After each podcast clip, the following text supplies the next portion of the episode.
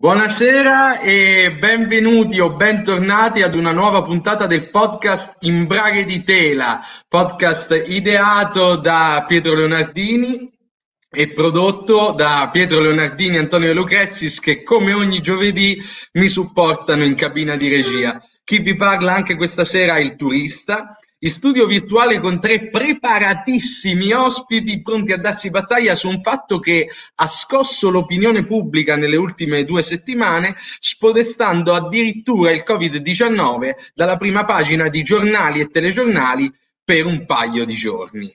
E, eh, andiamo dunque eh, a introdurre la prima ospite che eh, non me ne vogliano gli altri due, è la prima persona a cui ho pensato quando eh, abbiamo deciso di fare una puntata su questo tema.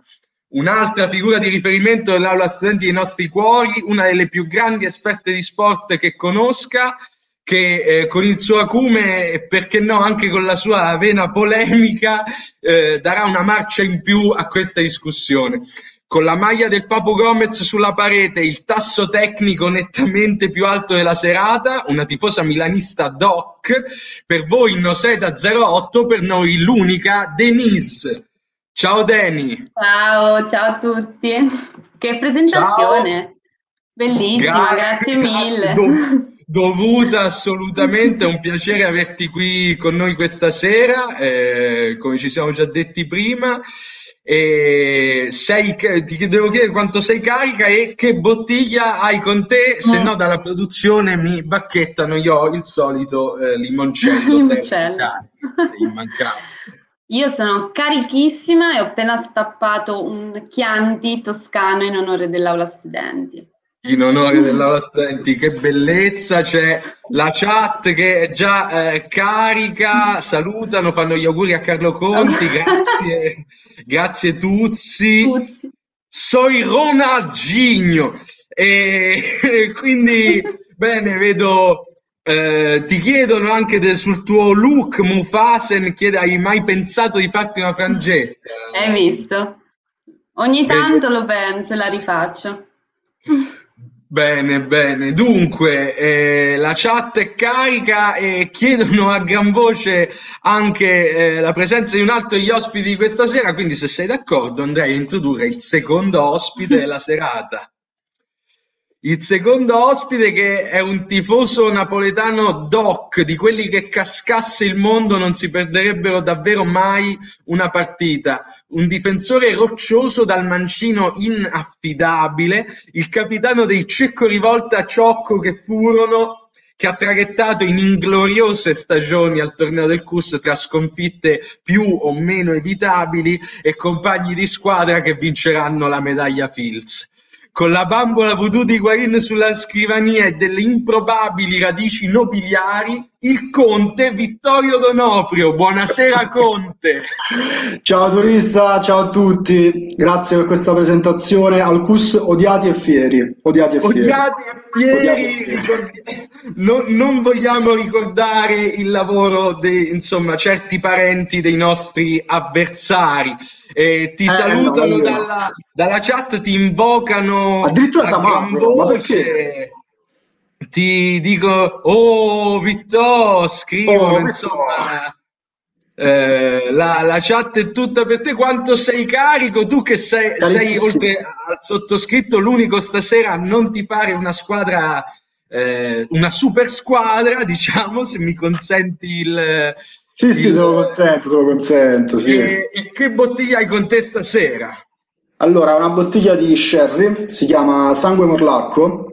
Eh, vabbè, il nome è un po', un po brutto, però, però, è buono, dai, quindi, quindi questo. E, quindi e ce la teniamo, ce la teniamo ce così. Ce C'è un Kira 197 che insulta a gran voce eh, dalla chat eh, io chiedo sempre a chi lavora in moderazione di fare attenzione che non si passi una certa soglia. Bene Conte, dunque se sei d'accordo andrei così ad introdurre l'ultimo ospite di questa sera. Certo, certo, vai. E dunque proseguiamo con un altro super tifoso, un'altra colonna dell'aula studenti, prima dell'abbandono prematuro eh, dovuto a motivi di Fortnite maggiore. Anche lui membro di quei cecco rivolta storici di cui ci ricordiamo soprattutto le grandi corse in difesa a recuperare sugli attaccanti avversari veramente instancabilmente una generosità davvero rara e la forma imbarazzante in qualche turno invernale di gennaio, reduce da delle vacanze di Natale giù che come eh, chi fa le vacanze di Natale giù ben sa, sicuramente non si smaltiscono in un paio di settimane. Eh, interista viscerale che crede nell'esistenza non solo Ronaldo, eh, con la freddezza sotto porta di Rino Gattuso e l'abilità al joystick di Neymar, il bomber Michele Rinelli. Buonasera San Grande, Michele. Che bella introduzione, ciao a tutti. Ma grazie, ciao. Ciao, devo chiedere anche a te che bottiglia hai con te stasera. Allora, c'è, eh, eh, ci sono addirittura c'è la famiglia e ti saluta Cugi da parte di Charlie Ciao, Saway, anche Leonardo. Di Poca. Vabbè. Ho questa bottiglia, l'ho presa perché era verde, colorata. e- Poi il pistacchio mi piace, quindi... Perché insomma, verde non ho una storia colorata. romantica dietro questa bottiglia. Bene, bene, ma, ma ci piace No. lo stesso. Qui ricordano anche il tuo nome di battaglia Ah. al Fantaca- al, al, Per al. Ucumba- Ucumbagni, con la U comunque. Co- con la U, Nenni 99, per favore. E con facciamo- la B al posto della B. Eh, eh, anche, anche, qui c'è, c'è qualcosa insomma da rivedere, arrivano anche commenti calcistici in chat sull'Inter che eh, insomma Ah, vabbè, falli fare. non potevano eh, mancare. Grande Michele, insomma, eh, la chat è tutta per voi. E dunque possiamo ehm, eh, iniziare a parlare di Superlega, ma prima c'è il momento che tutti eh, stavate aspettando, sia il primo indizio del quiz della eh, settimana. Come ormai sapete, questo podcast eh, ehm, ha tra i suoi format ricorrenti questo quiz alla Indovina il film mutuato dalla trasmissione radio Hollywood Party. Chiedo eh, come sempre a eh, Steve Della Casa, Enrico Magrelli e tutti gli altri di non eh, citarci in giudizio. Noi eh, siamo qui un po' cialtroni, ma eh, completamente in amicizia. Vedo che la chat è molto calda su questo. eh, io eh, appunto no, invito tutti quelli che ci seguono a, a non usare Google per partecipare a questo quiz, che è un gioco da fare assolutamente in amicizia. E dunque, se eh, la regia è pronta, farei vedere intanto la classifica che nella scorsa settimana ha avuto uno scossone importante perché eh, MacMatt eh, 2023 ha indovinato il secondo film del suo percorso con eh, Carol di Todd Haynes, eh, portandosi a due alla pari con Leo BGG7, ma dietro Vincent Galgan, che però eh, non abbiamo più visto, e Bodolo inseguono e sono pronti a recuperare terreno.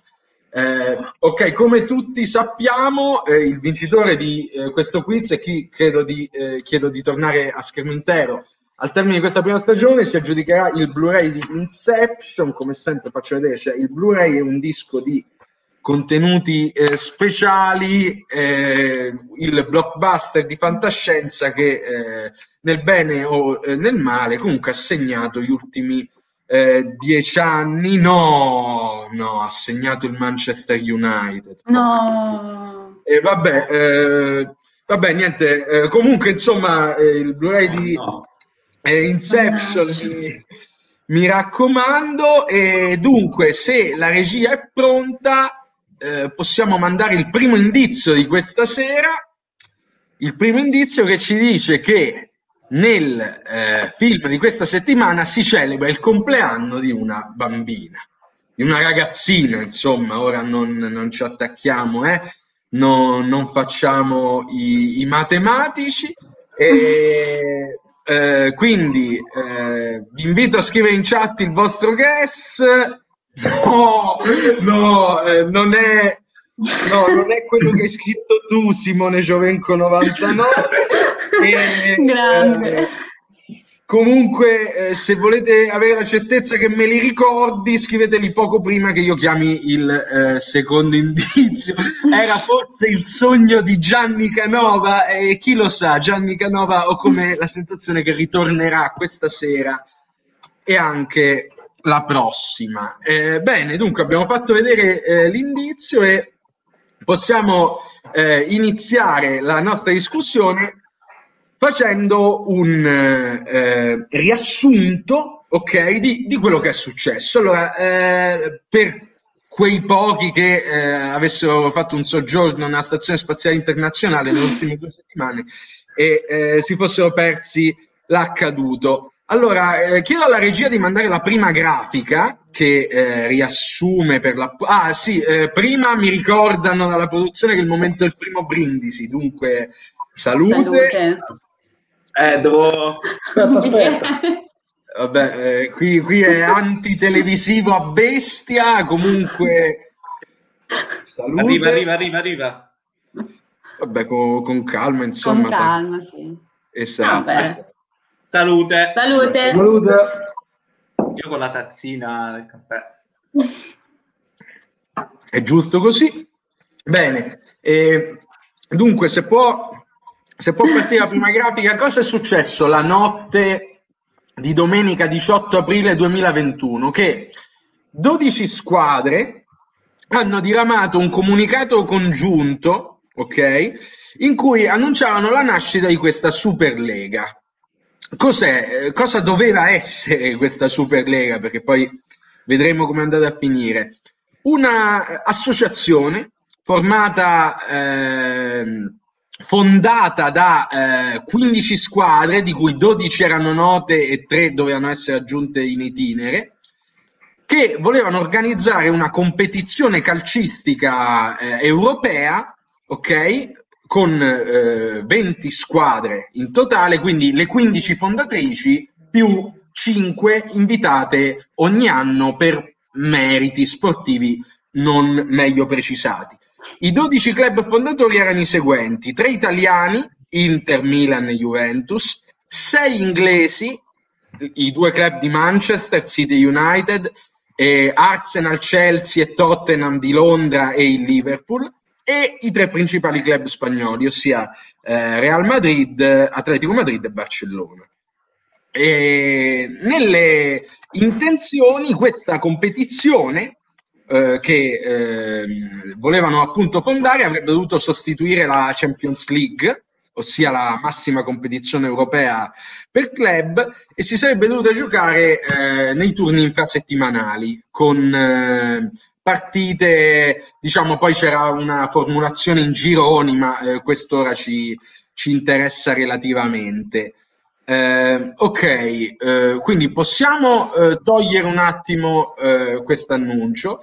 Cosa è successo? È successo che il finimondo, praticamente il giorno dopo la notizia ha aperto giornali e telegiornali in tutta Europa, si sono espressi i principali capi di Stato e membri dei par- principali partiti politici in maniera trasversale contro questa iniziativa dei club, quindi eh, diciamo eh, la, c'è stata una sorta di sollevazione politica, ma anche di sollevazione popolare, perché i tifosi da subito, sia sui social, eh, sia a, davanti alle sedi dei rispettivi club, questo soprattutto in Inghilterra è successo, hanno protestato contro questa eh, iniziativa e che poi di fatto è stata abortita dopo due giorni, eh, quando eh, prima i club inglesi e poi ehm, a scalare tutti gli altri tranne Real Madrid, Juventus e Barcellona, forse ora correggetemi se sbaglio, hanno dichiarato che si tiravano fuori dal progetto in un modo o nell'altro. Allora, eh, altre cose importanti da sapere è che questo progetto eh, da dove nasce? Da un'esigenza economica, ossia si parlava di un finanziamento di 3 miliardi e mezzo eh, da parte della più grande banca al, di investimenti al mondo, sia JP Morgan, eh, che avrebbe dovuto consentire quindi grosse entrate ai club a cui si sarebbero sommate quelle derivanti dai diritti TV. Chiaramente una competizione di questo tipo con le maggiori squadre d'Europa. Eh, va bene, la chat vuole che io mi sbrighi, comunque ora chiudo, avrebbe attirato eh, molti, molti soldi. Ma eh, l'idea non è piaciuta ai tifosi. Allora io eh, la prima cosa che vi voglio eh, chiedere è ehm, voi come avete vissuto quelle ore e eh, quali sono state le vostre prime sensazioni? Cioè, inizio dando un mio parere non richiesto. Eh, io da tifoso della Sampdoria, che non è nemmeno il Napoli che ti fa vittoria, cioè una squadra men che di, di, di livello medio-alto, che è proprio una squadra...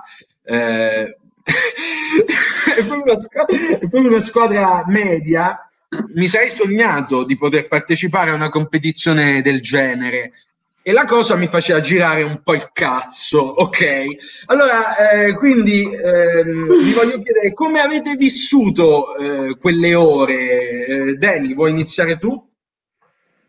Ma allora, io all'inizio mh, mm, non avevo davvero un'opinione e quindi boh, ho preso la notizia un po' così dicendo, vabbè, vediamo quali sono queste modalità, vediamo mh, mm, di capire qual è lo scopo per cui fanno questo, questo torneo e se può avere un senso. Però già subito dopo poco cioè, mi sono resa conto che forse non sarebbe stato un torneo così stimolante da tifosa che avrei seguito volentieri come magari seguo gli altri. E questo perché appunto, come dici tu, vabbè, la Sampdoria, Giuse mi spiace, ma sarebbe, cioè, non so, anche diciamo di, su stampo meritocratico, forse nemmeno in 50 anni sarebbe entrato a fare un torneo del genere, però vabbè, non lo diciamo. Beh, no, però, cioè, esagerato. Vabbè, nel senso, la Champions League non l'ha mai, non l'ha mai giocata, no? Quindi voglio Beh, dire. Cioè, no, no, è andata in finale. Ha giocato. Abbiamo fatto finale di Coppa Campioni sì, nel sì, 92 perdemmo sì, col okay. Barcellona. Coppa okay, Campioni. Tempi, cioè. però dieci anni fa eravamo a cinque minuti da andare ai gironi. Cioè io queste cose come sì, tifoso sì, sì, è vero. la vita e non è detto, no, cioè qualche anno fa siamo arrivati quinti, eh, sesti mi pare, cioè sì, è una squadra che se in bocca l'annata giusta ci può stare che magari non in Champions, magari in Europa League, ma cioè per una squadra come la Sampdoria appunto anche andare in Europa League e incontrare boh, l'Arsenal cioè, è tanto. Sì, no, ma guarda che io in realtà poi dopo, cioè dopo aver pensato che all'inizio, boh, forse ci poteva stare, vediamo le modalità, poi mi sono chiesta, ma perché c'è il Milan? Perché nel senso va bene, tu, va bene tutto, ma se tu guardi le squadre, no? Cioè, mh, il filo conduttore non sono né i titoli né il prestigio di squadra storica, cioè, cos'è, cos'è? di fatto, no. Wow. Eh, cioè nel prestigio di, di, squadra storica e quindi chiedo, ok, se devo andare, cioè se mi aspetto una squadra come il Tottenham, no? Cioè il Milan, eh, qual è il punto in comune con il Milan? Questa è stata un po' la domanda che, che mi sono fatta, perché comunque negli ultimi dieci anni il Milan è che abbia vinto chissà cosa, ecco. Eh, quindi niente, anche, anche, per me diciamo che sono tifosa di una squadra che... Mh, voleva fondare questo torneo è stato abbastanza strano vedere la propria squadra essere lì. Cioè, ti sei, ma perché noi e non... Sì, esatto, perché noi e non altre squadre, cioè, visto che comunque non si parla né di titoli, non si parla di prestigio storico, non si parla di tutto ciò, ma si parla solo di soldi, cioè, lasciatemelo dire. Allora, eh, a questo punto vorrei sentire il parere di Vittorio, mentre Simone Giovenco dice sono le squadre più seguite al mondo, semplicemente. Eh, Conte, ma è una questione di tifo o eh, tu come l'hai presa da altro invece che non fa parte di questa super, di, non avrebbe fatto parte di questa Super League? Allora, innanzitutto la chat è bellissima, infatti ogni tre secondi mi distraggo perché sto a leggere cosa scrivono qui a fianco. Anch'io. Comunque... No, comunque risposta a quello che stavate dicendo prima, secondo me, diciamo, il fatto che ci siano quelle squadre lì è perché sono le squadre arrivate in finale di Champions negli ultimi 15 anni, sono tutte solo quelle. Comprese di Bayern Monaco, PSG e Borussia Dortmund che hanno, che hanno rifiutato l'invito. Comunque, diciamo, boh, personalmente, come l'ho presa, mi sa che era domenica sera, c'era il posticipo, no? Sì, E sono sì. rimasto a vedermi boh, il post partita con, con tutte le cafonate annesse su Sky, dopo tipo senza giacca, cose del genere di Fabio Eh. Caresti. Diciamo che anche lì, diciamo, mh, si, si parlava più che altro del fatto che non ci sia merito sportivo, per cui Mm. eh, queste squadre vengono, vengono ammesse a questa lega e di quanto facesse schifo proprio per questo motivo qui. Spie- spieghiamola questa cosa a chi ci segue da casa, cioè come funziona adesso la Champions League e qual era la, la differenza che tu stai mettendo in luce con la Superlega? Sì, allora la Champions League, eh, la Champions League funziona eh, per qualificazioni. Eh, diciamo che c'è un ranking della FIFA, ehm, o no, della UEFA, ehm, in cui ci sono tutte le federazioni europee e in base a, ehm, in base a, quanto, in base a che posto eh, si trova la tua, ehm, eh, il tuo stato all'interno di questo ranking, hai diritto a un tot di squadre eh, che partecipano alla Champions League. Ecco eh, che si parte dai preliminari e nella fase finale ci sono 32 squadre. E, mh, diciamo per il momento come funziona? Si qualificano le prime quattro italiane, le prime quattro inglesi, le prime quattro spagnole e tedesche e poi quelle di altre, di altre leghe. E quindi diciamo il fatto del il merito sportivo sta nel fatto che chi arriva tra le prime quattro in Italia poi si qualifica, si qualifica in, uh, in Champions League e si guadagna diciamo, sul campo il diritto di andare a giocare contro le più forti del, uh, del continente. La Superlega, almeno nelle idee di come l'hanno, l'hanno raccontata, eh, non, eh, non prevedeva più assolutamente questo, ma era, ehm, era una lega for- formata, cioè fondata proprio da 12 club che avrebbero avuto sempre il diritto di partecipare, qualsiasi posto eh, avessero occupato in campionato.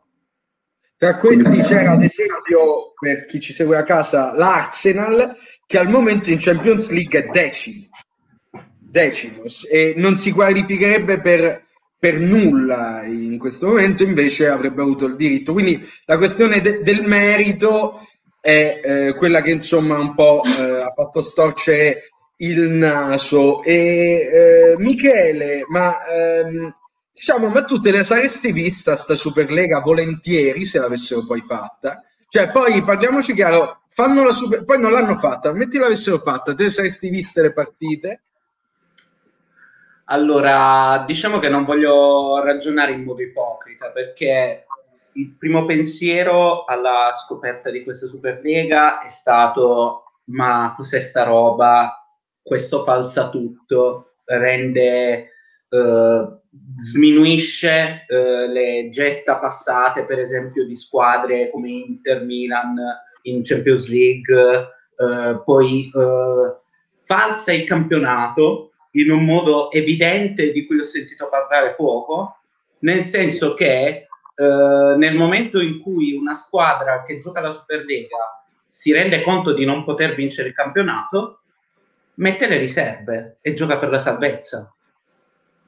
Ma è una cosa veramente ovvia e il fatto è questo, cioè se noi fossimo abituati nel calcio ad avere soltanto per davvero quelle 15-20 squadre che giocano sono sempre loro da 50 anni, allora sarebbe un ragionamento diverso, no? Però noi nella storia abbiamo visto diverse squadre andare in Champions e vincere magari non da favorite, cioè negli ultimi dieci anni no, però penso per esempio al Chelsea, cioè l'ultima clamorosa è stata il Chelsea che comunque era una Superlega, se vogliamo andare più indietro penso al Porto di Mourinho che Come in questa Superlega per giocare dovrebbe essere tra le cinque squadre selezionate in, con criteri che non erano stati spiegati e probabilmente magari non ci sarebbe neanche andata perché magari quelle cinque squadre vengono scelte dai principali campionati.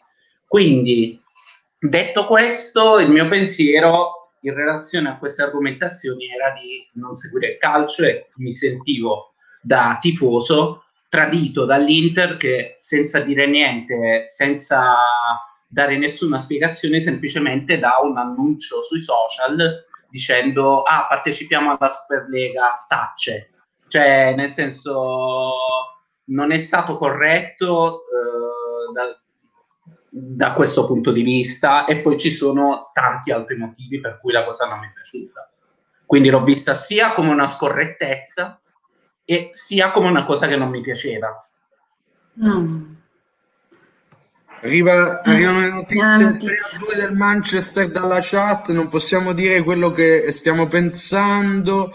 E, ehm, Matador ha segnato. Eh, pare, ah, posso dirlo. È il Matador. Così, così pare. Eh, quindi l'hai vista come una scorrettezza. E qui c'è, eh, diciamo, un, un, tema che eh, mette origine all'ATP. Eh, con il suo consueto fare provocatorio, lui scrive: Scusate, ma quindi anche l'NBA non ha merito sportivo? Allora spieghiamo un attimo a chi ci segue da casa come funziona eh, l'NBA. Nell'NBA ci sono eh, un tot di franchigie, non mi ricordo 20, 22, non, non mi ricordo, eh, che diciamo sono sempre le stesse, ok? Tutti gli anni nell'NBA non c'è eh, 30, 30, ringrazio Leo BGG7.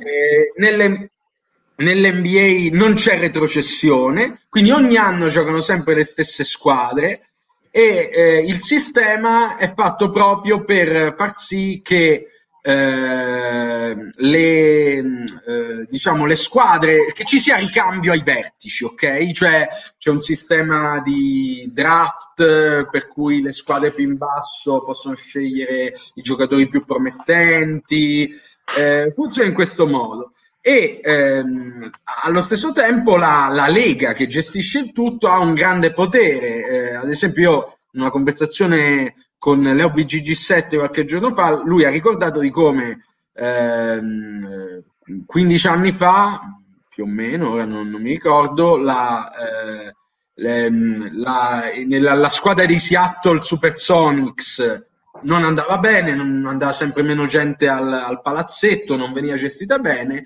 e eh, l'NBA ha preso la, il, la franchigia ha detto ok adesso la spostiamo a Oklahoma City, da oggi si gioca qui e eh, Seattle, squadra storica e tutto il resto, eh, a casa non gioca più.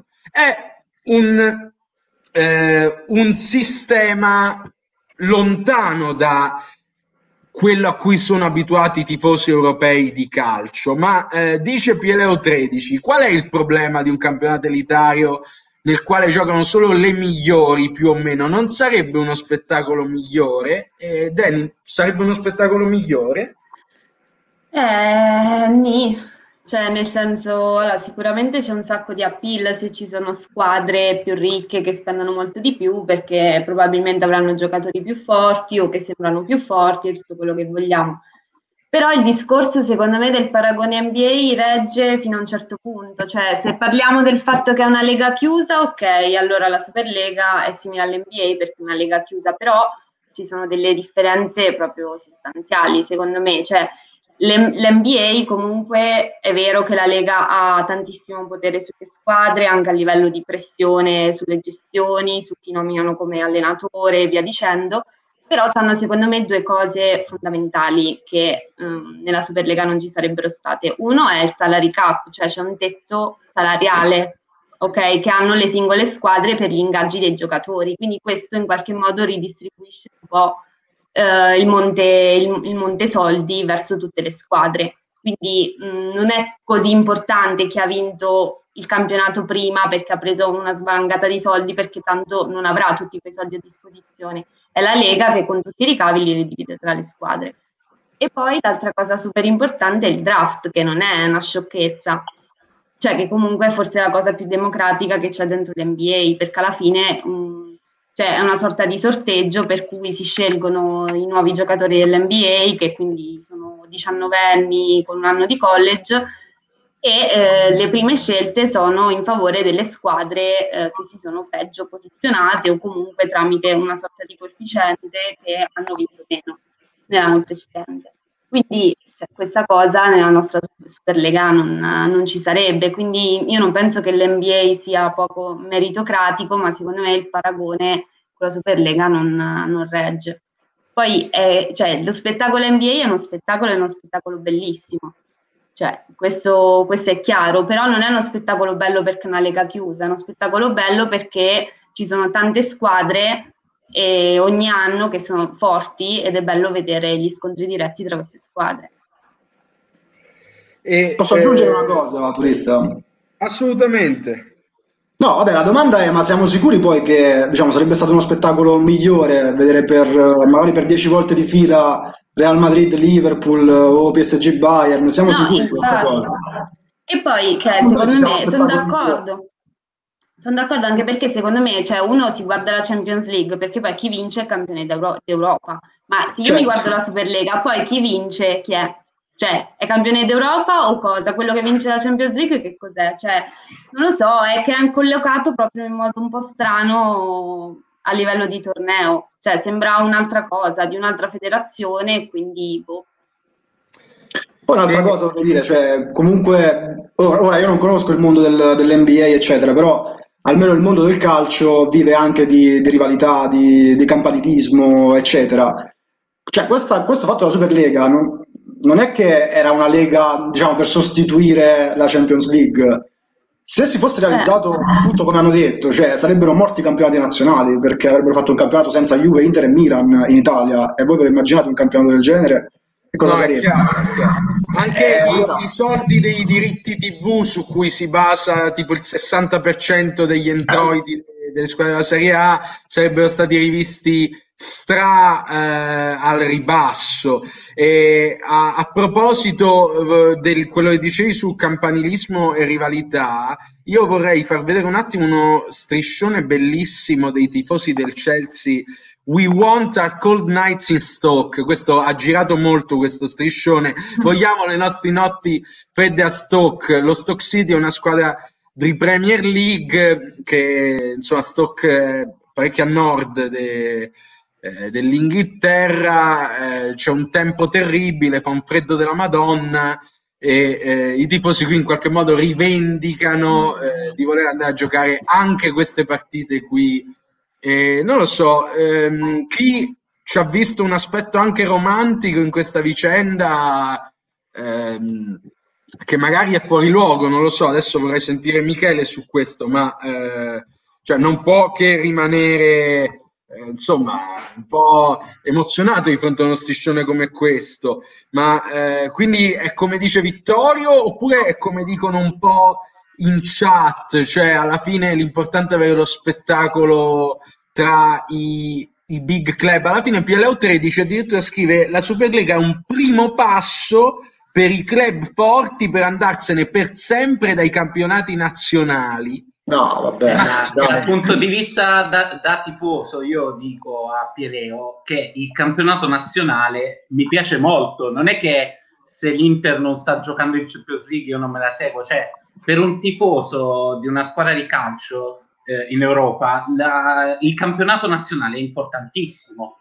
Quindi non è che può essere sostituito completamente dal, dall'ingresso in una Superlega dove ci sono sempre quelle stesse 20 squadre, vince una squadra all'anno, cioè il fatto di sognare di vincere il campionato, comunque di arrivare a fare una buona posizione per poi qualificarsi in Champions, anche perché no, il fatto di vivere dei periodi anche lunghi, negativi, con risultati pessimi in campionato per diversi anni di fila, penso per esempio alle milanesi, all'Inter e al Milan degli ultimi anni.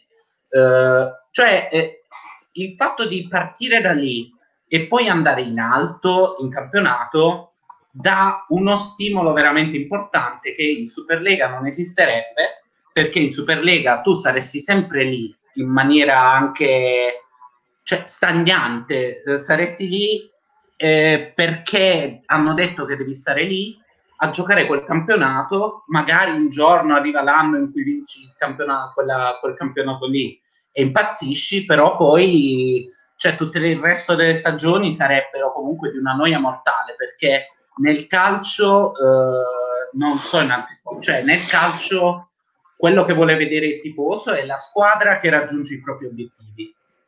E la Superlega sarebbe stato un campionato con un unico obiettivo che se raggiungi impazzisci, se non lo raggiungi cioè, hai fatto quel campionato e basta. Cioè, si è visto sì le partite magari spettacolari contro il Barcellona, contro il Real Madrid, contro il Manchester United, però alla fine ti sei davvero divertito o no? Invece, per come il calcio adesso, eh, una squadra gioca anche su varie competizioni, gioca il campionato, la Coppa Italia e se è tra i primi posti gioca la Champions League o l'Europa League. Quindi il fatto di avere il, tutti questi obiettivi che ti portano poi a seguire la squadra, ma anche se non sei tifoso, ti portano ad essere curioso di cosa fa una squadra, nella Superlega non ci sarebbero perché se l'Inter parte male in Superlega, che dopo cinque giornate è penultima del suo semigirone, diciamo, si avevano parlato di due gironi da dieci squadre,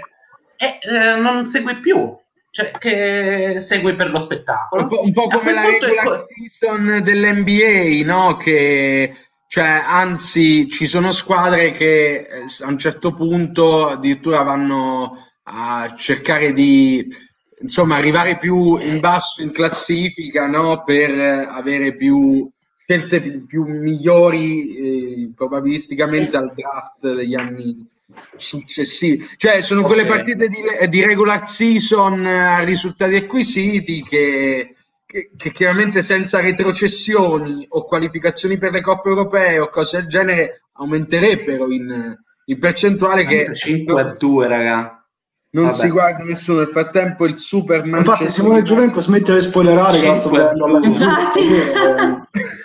Non so che, che segnale c'ha te, ma almeno arrivo sempre dopo. Eh, comunque, cioè, volevo aggiungere una cosa: la Superlega, dopo un certo punto, rischia di diventare non troppo diversa da un torneo di amichevoli che si organizza d'estate. Cioè, dove si invitano alcune squadre a giocare e ti vedi lo spettacolo e poi chi vince vince. Eh, cioè, però nella loro intenzione sarebbe dovuto diventare la Champions League di domani, no? Sì, ma con delle squadre di cui hai la certezza. De... Allora, il problema principale, dal mio punto di vista, della Superlega è il format. Cioè, con queste 15 squadre fondatrici che sono vincolate a giocare poi in Superlega. Perché eh, in questo modo, cioè, io non è che sono contro a priori della super, eh, sono contro a priori alla Superlega. Se organizzassero una Superlega che si mette al posto della Champions League anche in quanto a qualificazione, non lo so se mi piacerebbe, ma sicuramente sarebbe un discorso diverso di un torneo privato dove sei sicuro che ci sono 15 squadre e poi 5 sono a cazzo di cane. Cioè, mh, mm, sono queste cose che non mi convincono della Superlega. Poi è anche vero un'altra cosa, che se facciamo riferimento alla Champions, ci sono tante squadre e tante partite che non viene voglia di seguirsi. Cioè, eh, non so quanti di Bayern Monaco batte Borisov. Eh sì, tipo. sì, tipo queste partite con la mega squadra che gioca contro un club emergente o di una nazione dove il calcio, diciamo, dove senza una grossa tradizione calcistica eh, non ha interesse a seguirle. E quindi la Superlega tra- risolverebbe questo problema qui, cioè delle partite di basso livello che sono presenti in Champions League.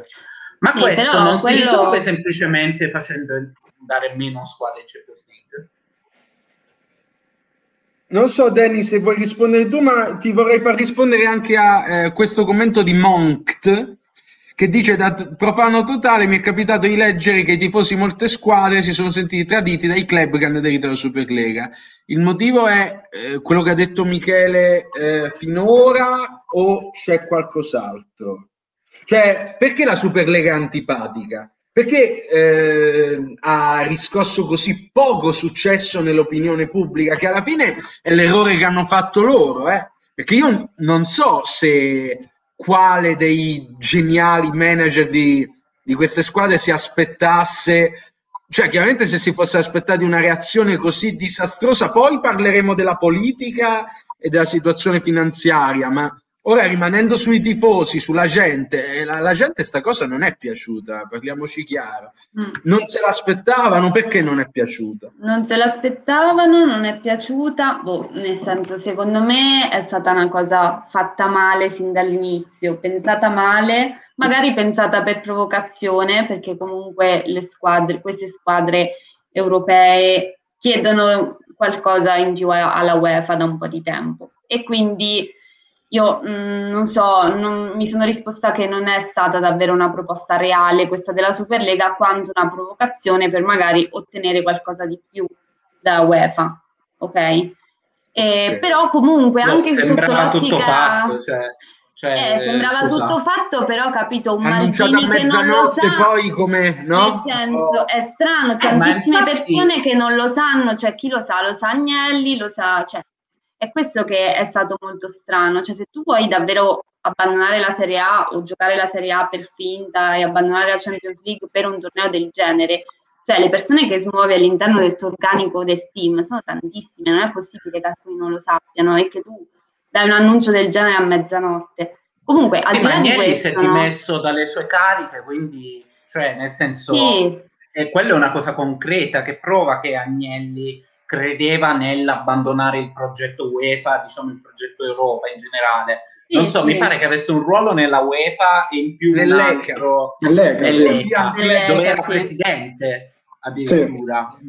E quindi il fatto che di Agnelli che abbandona queste due cariche, cioè dimostra in un certo senso che se non tutte le squadre, magari il ragionamento che dici tu sulla provocazione funziona per molte delle squadre che hanno partecipato, per esempio penso al Tottenham che era in debiti, che sì.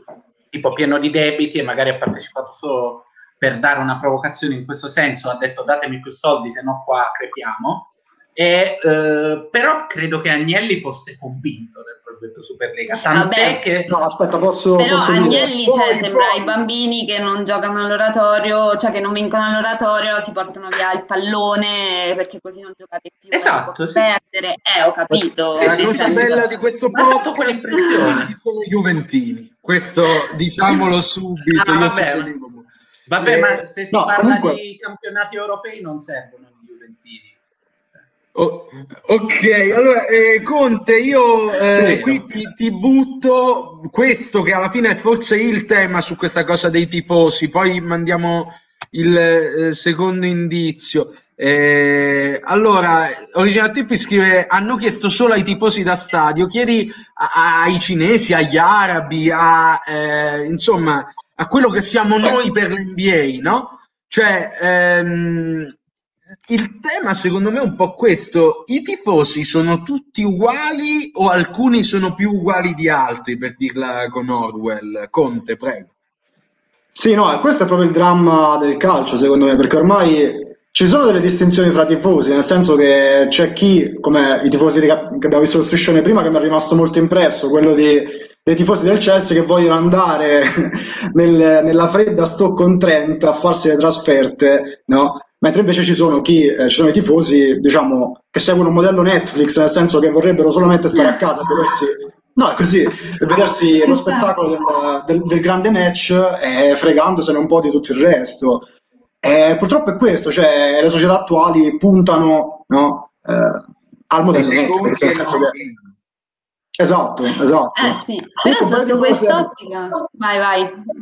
No, un paio di cose, mm, diciamo, nel, di quello di cui parlava Michele prima, no? mi sa che diciamo, Agnelli si è dimesso da presidente dell'ECA perché tutti i club dell'ECA erano contro la, la Superlega e quindi a quel punto secondo me è stata una cosa più tecnica che altro. Io sono d'accordo con Denise, nel senso che anche secondo me è tutta un, diciamo, è, è, è stato tutto per avere più potere contrattuale con, uh, con la UEFA principalmente, perché non ci, cred- non ci, crederò mai a un campionato senza Juve, Inter e Milano, senza soprattutto le sei in Premier League che sono le squadre più forti della Premier, non ci crederò mai.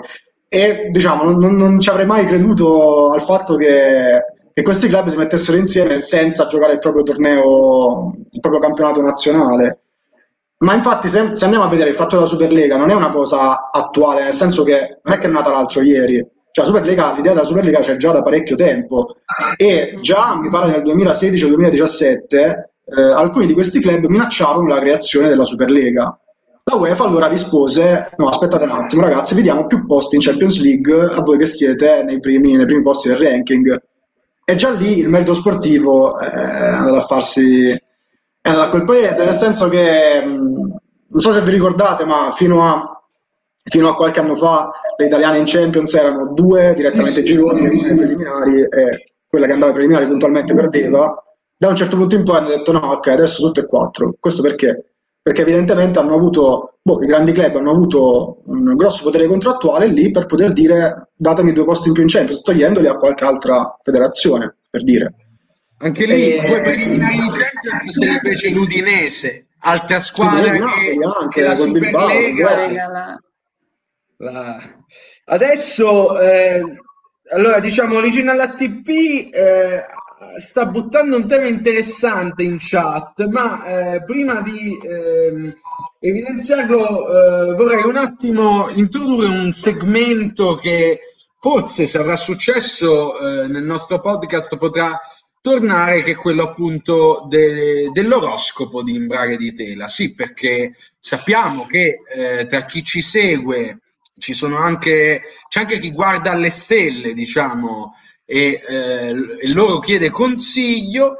E dunque abbiamo chiesto ai nostri esperti di astrologia di realizzare un piccolo oroscopo della settimana per, perché no, strappare un paio di risate e magari un sorriso, sempre che il nostro segno sia nelle grazie di stelle e pianeti. Dunque, se la regia è pronta, possiamo mandare questo contributo che spero sia appunto piacevole. Non so se mi fanno cenno dalla regia. Ok, perfetto. Allora eh, vai col contributo.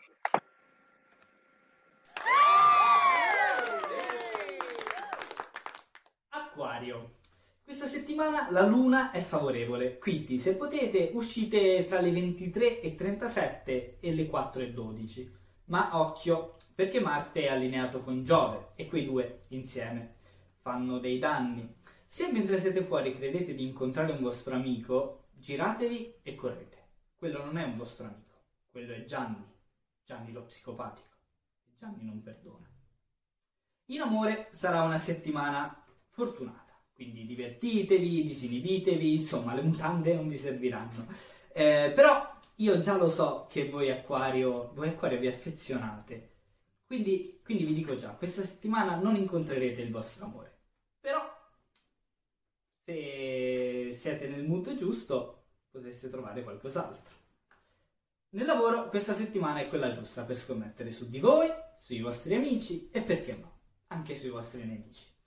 Se siete indecisi tra comprare un nuovo trattore perché quello di vostro padre sta perdendo colpi, o se invece volete affittare quel locale lasciato, lib- lasciato libero da quella trattoria che è chiuso per carenza di igiene, ecco, non fate nessuna delle due. Sognate in grande, ma rimanete con i piedi per terra. Pesci. L'influenza di Venere sul vostro gatto lo farà essere molto agitato, ma non scoraggiatevi, c'è Mercurio dalla vostra parte, che vi darà un sacco di energie. Ad un prezzo però potreste infatti avere degli sbalzi d'umore, eccessi di tristezza, eccessi di ceramica, quindi se potete rinnovate il bagno. In amore non tutto è perduto, anzi qualcosa può essere ritrovato. Scorrete la rubrica e chiamate quel ragazzo o quella ragazza che alle elementari vi guardava da dietro al libro in italiano e che voi avete sempre ignorato. Magari potreste riscoprire quella parte di voi un po' più bambina, un po' più fanciulla. Chissà, magari vi piace. Però non ditelo in giro e soprattutto occhio alla mononucleosi. Di lavoro, si sa, non ce n'è. Ma non vi preoccupate, questa settimana concentratevi su voi stessi, coltivate le vostre passioni. La- no, no, eh, non va bene, non va bene, non va assolutamente, successo? non va assolutamente bene, va rifatto, va rifatto Sagittario. Perché? No, perché, perché non va bene, non va bene Sagittario, è, raga, è il segno di Barganiati. Oddio.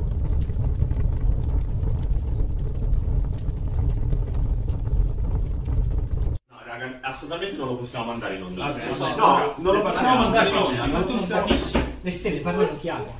No, ho capito, Possiamo- ma non è un problema di Però, stelle, non lo cioè, possiamo mandare in onda così. Possiamo trovare un punto d'accordo per tutti quanti. Sì, ma io non so se hai capito la gravità della situazione. No, Vedi capito, queste, la- la vedi queste quattro stelle a forma di esagono scaleno? Queste portano proprio sfortuna. Comunque, Sì, ma ci licenzia. ma se tu le guardi da qua, sembra quasi un esagono regolare. Cosa voleva dire Eh, esagono regolare? tutti in famiglia. Vabbè, non io no.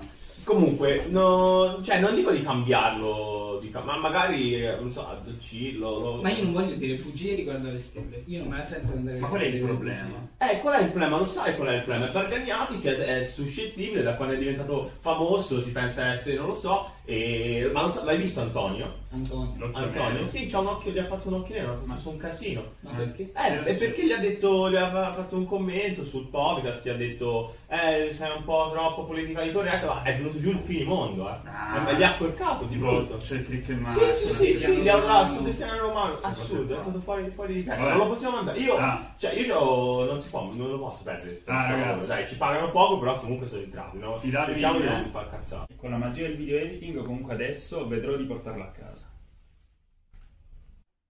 Sagittario, eh, Sagittario questa settimana andrà tutto tutto bene. Vabbè, Perfetto, perfetto. perfetto. Dai, non si accorgerà nessuno. Ottimo. Dai, è andata, oh. Vai, Dai, grazie, vai. Grande. Eh, no, io assolutamente smentisco tutte eh, le accuse che mi sono state rivolte nel video, anzi annuncio querela, eh, procederò nelle sedi opportune perché questa cosa deve, deve finirla, ragazzi. Io non ho più, ma poi era un buffetto, era una cosa tra amici, così, cioè veramente sempre a montare il caso. Vabbè, eh, no, chiedo anche alla chat di star calma, eh, guarda, stiamo calmi, eh, stiamo calmi, stiamo calmi. Eh, molto bene, dunque, prima di proseguire la discussione direi di andare col secondo indizio. Allora, nella chat scrivono eh, cose che non possiamo leggere. Ehm, dunque, tra i film che avevate sparato, de- devo dire che, che non me- c'è il diario di... No, eh, quella non era. Eh, poi c'era... Cosa c'era? C'era... Non, non mi ricordo le altre, ragazzi, se, se le potete riscrivere. E nel frattempo facciamo vedere il secondo indizio, non solo in questo film eh, si festeggia... Ah, c'era Parasite, giusto? Non era Parasite. E non solo in questo film si celebra il compleanno di una bambina, ma la città in cui si svolgono le vicende viene ripresa spesso dall'alto, ok? Soprattutto in una scena clou, ok? No, non è mamma ho perso l'aereo, però, però anche basta che mamma ho perso l'aereo, ragazzi. E che eh, poi verrà, eh, diciamo, cosa succede in questa scena sarà il, eh, l'argomento del terzo indizio. Quindi lo scrivono eh, Little Miss Sunshine, ora eh, insomma eh, noi ci segniamo tutto e vedremo eventualmente Stuart Little, ho perso l'aereo, insomma Luciano Moggi, un eroe italiano, questo è un grande, un grande classico, salutiamo Frappa che eh, si è connessa ora, un altro dei, dei nostri eh, fedelissimi. Eh, e, bene, dunque possiamo togliere gli indizi e tornare alla discussione con un tema che è quello che è stato buttato in mezzo in eh, chat del eh, eh, Chess Society, Miss Violence, Chess Society è uno che eh, ha visto bei film, eh, ci segniamo anche questo e ehm, chiedo di fa- mettere la grafica sui debiti. Eh, no, scusami, eh, scusami, la grafica sui tweet e i post Facebook dei politici. Allora, è stato scritto ehm, in chat che l'intervento della politica è stato, eh, insomma, qualcuno diceva eh, vergognoso, illegittimo. Fatto sta che incredibilmente eh, questa eh, Superlega ha causato una mobilitazione in- in- massiccia e bipartisan del, eh, non solo del Parlamento italiano, ma di tutte le forze politiche europee. Qui sono, c'è un collage di un po' di post. Abbiamo Letta, Salvini, Calenda, Toti, Conte, tutti, tutti contrari a questo progetto della Superlega. Tutti, così come si è espresso Draghi, ora vi leggo, eh, Draghi ebbe a dichiarare il governo segue con attenzione il dibattito intorno alla Superlega e sostiene con determinazione le posizioni delle autorità calcistiche italiane ed europee, l'UEFA, per preservare le competizioni nazionali, i valori meritocratici, meritocrazia, guarda caso è una parola che è eh, tornata fuori spesso ultimamente, e la funzione sociale dello sport. Boris Johnson, di contro, ha detto non c'è bisogno di essere un esperto per non provare orrore addirittura per un progetto simile, gestito un piccolo numero di club, il calcio non è un macchio o un prodotto, anzi è molto più di uno sport. Le squadre sono una base fondamentale della nostra società, di generazione in generazione e potrà continuare a esserlo solo se le regole sono uguali per tutti e il merito resta universale. Citando poi eh, l'esempio del Nottingham Forest che negli anni 70 vinse, eh, mi pare negli anni 70, correggetemi se sbaglio, vinse due Champions League eh, di fila. Eh, mentre dalla produzione mi ricordo nel momento del secondo brindisi, quindi salute. Salute. Salute. Vi chiedo come mai la politica è intervenuta eh, no, quello che dice Boris Johnson Fra è assolutamente contro e anzi chiude il suo intervento dicendo che dà un bel cartellino rosso alla Superlega. Nessun politico si è espresso a favore di questo progetto, almeno se qualcuno l'ha fatto le dichiarazioni non mi sono pervenute. Quindi perché eh, tutti contrari, cioè veramente da destra a sinistra, a prescindere da qualsiasi cosa. Eh, non so chi, è, chi, è, chi si sente caldo. Due, ah, io ho due idee a riguardo, in realtà, più di una. La prima idea è che il politico vuole dire la cosa che va verso il consenso popo- popolare. Quindi eh, è difficile che dica eh, qualcosa che vada contro quello che pensano la maggior parte delle persone. Diciamo la, la solita tattica lega quella di prendere esatto. le ovvie da dire eh, vabbè, e, e infatti, ma anche lì, cioè, nel senso, nel momento in cui c'è una buona fetta di popolazione che a sfavore delle, delle norme anti-Covid, il politico che va a sua volta a sfavore delle norme anti-Covid si prende il consenso di queste persone qua. E penso che lo stesso sia successo con la Superlega, dove nessuno voleva mettersi contro la popolazione. Quindi una questione di consenso semplicemente, mentre l'OBGG7 fa un'arguta stima della somma dei QI dei politici di cui abbiamo mostrato i post prima e non è generosa, ma eh, vedo che Denise annuiva, tu invece Conte come la pensi? È solo una questione di consenso veramente?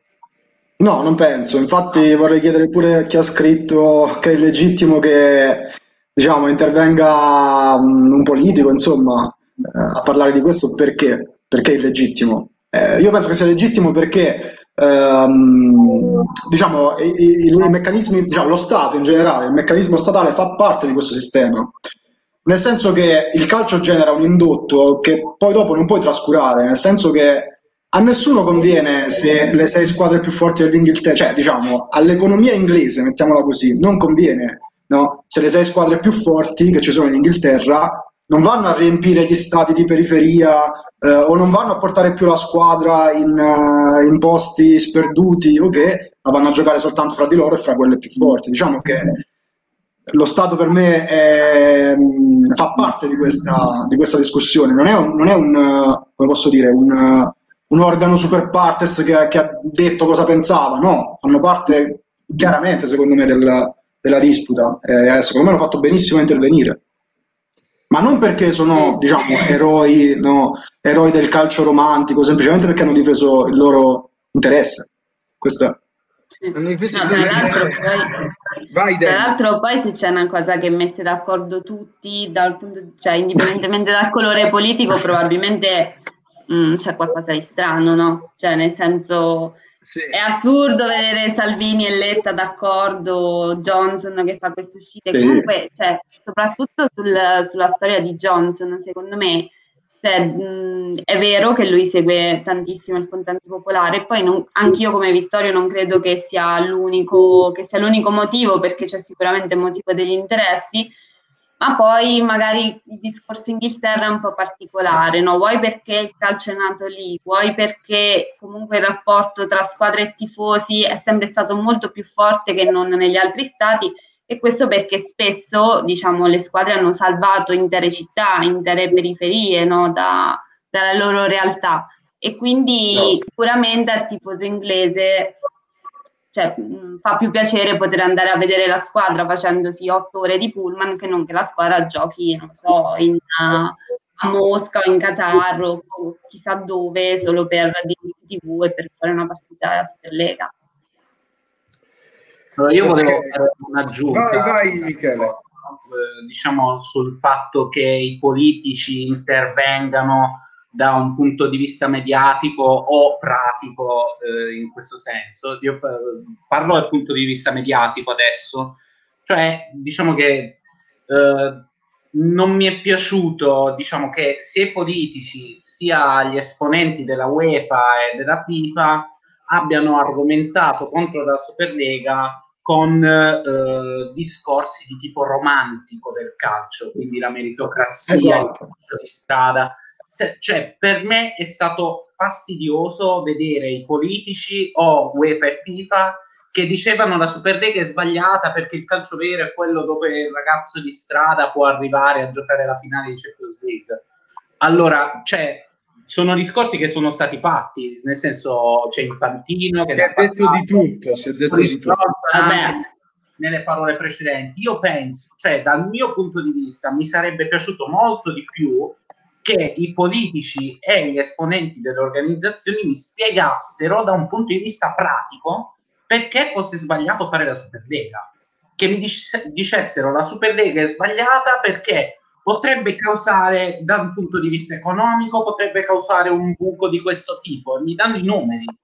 E Vabbè, ogni Michele, fai conto che comunque la UEFA ha dei contratti con la Commissione europea, col Consiglio d'Europa e tutte queste cose qui, quindi è la UEFA, cioè, quindi anche lì fare un'altra, un'altra lega europea con dei soldi che, mh, capito, su cui la politica non ha nessun, nessun dire su quei soldi là è una cosa un po' pericolosa per tutti gli stati, capito? Ok, quindi cioè, eh, però perché questa cosa che mi stai spiegando tu non me l'ha spiegata invece Boris Johnson?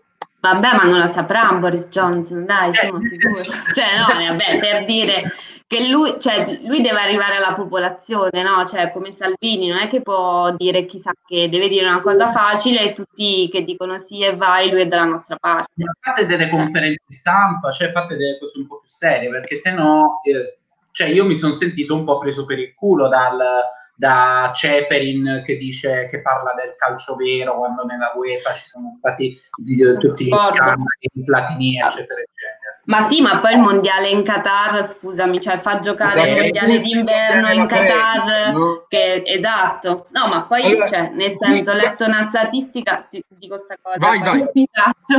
cioè molto brutta sul fatto che, nel senso, chi è in disaccordo con la Superlega non vuol dire che osanna la UEFA perché la UEFA appunto si è fatta eh, scudo dei tifosi e ha difeso il calcio romantico, assolutamente, cioè nel senso... questo non era chiaro e neanche sui social perché No. eh, non so chi di voi ha seguito i social diciamo magari su Twitter con gli hashtag oppure sulle pagine delle società cioè c'era sempre la persona che argomentava contro la Superlega e la risposta è ma la UEFA, è ma la FIFA e il Qatar cioè nel senso il punto è che sono due discorsi differenti i discorsi negativi sulla UEFA e sulla FIFA c'erano da prima però ci sono le persone che fanno uscire il discorso adesso soltanto in occasione della Superlega.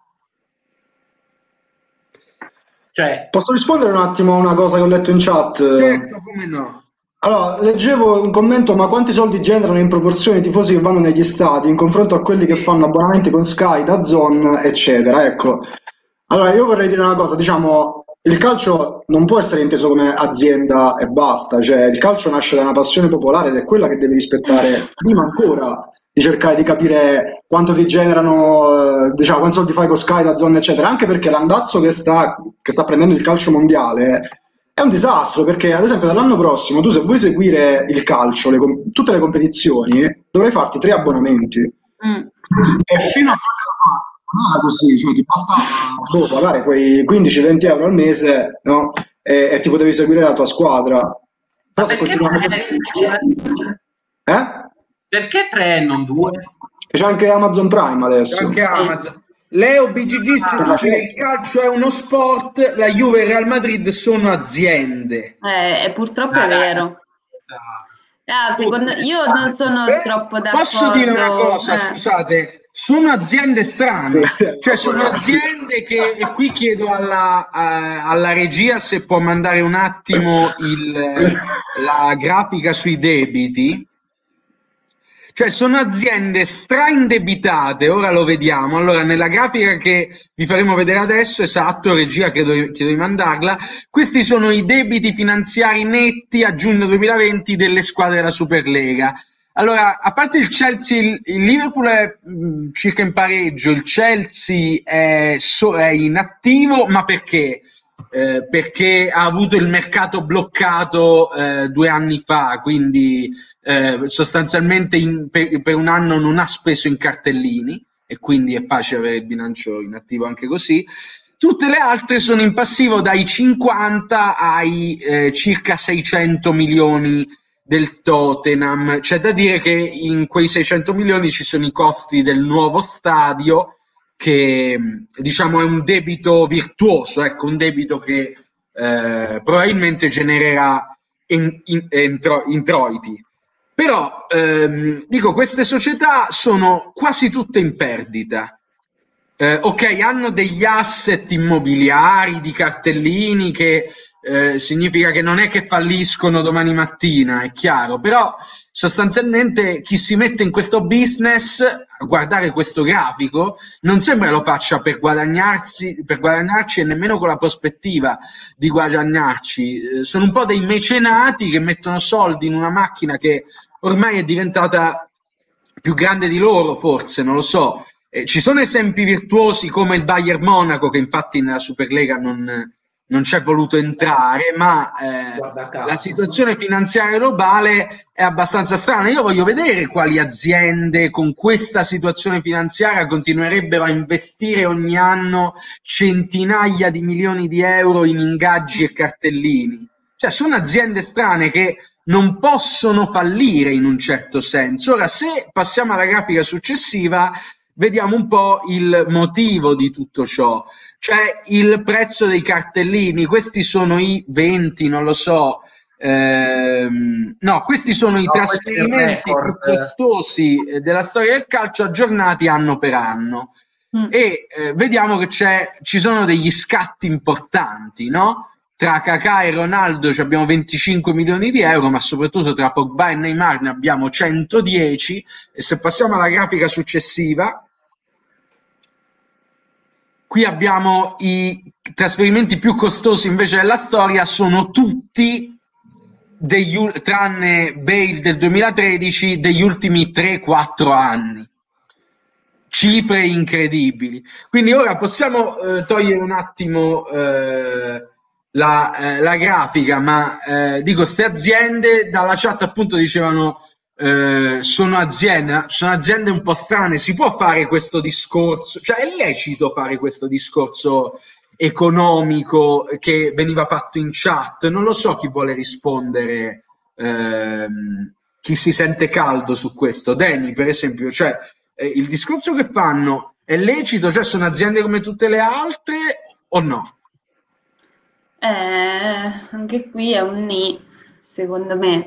Eh, allora, il discorso sono aziende private, quindi lo Stato non deve metterci conto, eh, regge fino a un certo punto, perché sì, sono aziende private, quindi i soldi sono privati, tutto quello che volete, però è un fenomeno così grande, cioè l'industria calcistica e sì, quindi sia dal lato industria, visto come impresa, che visto come cultura popolare, è una cosa talmente grande e talmente radicata che non può prescindere dallo Stato, nel senso che il business del calcio ha delle conseguenze sullo Stato. Dà lavoro a tantissime persone, si pagano, si pagano le tasse, quindi c'è una sorta di previdenza anche in quello. Voglio dire, non è una cosa che lo Stato può ignorare, secondo me. Quindi l'ingerenza politica io mh, su questa questione non la vedo in senso negativo. Ecco. E poi eh, nel motivo, il motivo per cui secondo me non possono mai fallire è perché comunque, eh, nel senso con, con le acquisizioni e le fusioni in qualche modo si salvano sempre, con l'intervento di un fondo straniero si salvano sempre e quindi alla fine è per questo che l'aspetto del in tasca loro ripianano Esatto, che dite- di milioni di sì, sì. Esatto, quindi c'è un po', capito, uno che ha un'azienda, però un fondo, se vogliamo, illimitato e quindi alla fine avere 200 milioni di debito e averne 200, 300, 300, sti cazzi, nel senso non ti fa così tanta differenza, no? Assolutamente, questo è, è un punto importante. E qui eh, Romandini chiede, stiamo parlando di Alitalia, praticamente sì, Eh, sì, sì. invece di essere salvata dallo Stato e quindi da, da noi tutti che paghiamo le tasse, questi vengono salvati dai vari, non lo so, sceicchi, oligarchi che aprono il portafoglio, to 500 milioni e, e- e va tutto bene, no? E, eh, ma eh, Conte, io dico, nel momento in cui trovano però un modo per sanare il debito, perché non dovrebbero farlo? Il modo chiaramente la Superlega dice originale, cioè dice, non dice questo, però dice eh, nel momento in cui la Superlega dà occasione di sanare questo debito, perché non dovrebbero farlo? Perché ci andrebbe a perdere il calcio in tutto il suo movimento, perché il calcio è un movimento che racchiude anche varie serie, anche diciamo serie B, serie C, eccetera, eccetera, e quindi te non puoi pensare di ammazzare tutto un movimento sportivo, no? Eh, per poter salvare quelle 12 società che sono piene di debiti. Questo è il discorso. Eh, E poi non pensate che le società poi non possono fallire, perché io mo farò contento Alfonso che mi scrive che mi scrive che mi informo su Vesuvio Live eh, o forzanapoli.it però il Napoli è fallito nel dopo Maradona cioè il Napoli accumulando debiti negli anni 90 dopo, dopo- dopo l'addio di Maradona eh, è fallito ed è ripartito dalla Serie C. All'epoca era considerata una, una tra le grandi squadre no? è fallito ed è Anche il ripartito. Milan è fallito. anche il Milan è fallito negli anni 80 mi pare Sì, sì.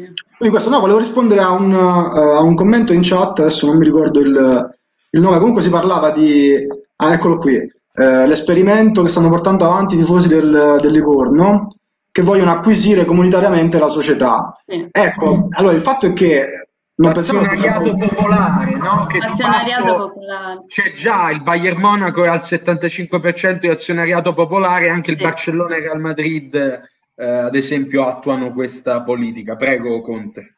No, diciamo, a me piace l'idea che eh, magari i tifosi possono sentirsi, diciamo, anche proprietari della società, sentirla loro anche, eh, come posso dirti, anche, anche giuridicamente, ecco, però non pensiamo che questo possa andare a risolvere le cose, perché anche il Barcellona eh, funziona così, cioè c'è, c'è una società, c'è l'assemblea dei soci, e, però l'abbiamo visto che nel cartello di prima, mi pare, no?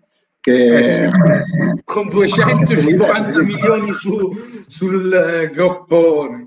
Quindi non so quanto questo possa veramente risanare la cosa, però a me piace l'idea, ecco, se vogliamo dirla. Eh, eh, Michele, mentre propongo un altro Bindisi, come mi dicono alla produzione, eh, PLO 13 che... eh, La produzione ci vuole dai, delle- ditelo. Esatto. Ditelo chiaramente, cioè.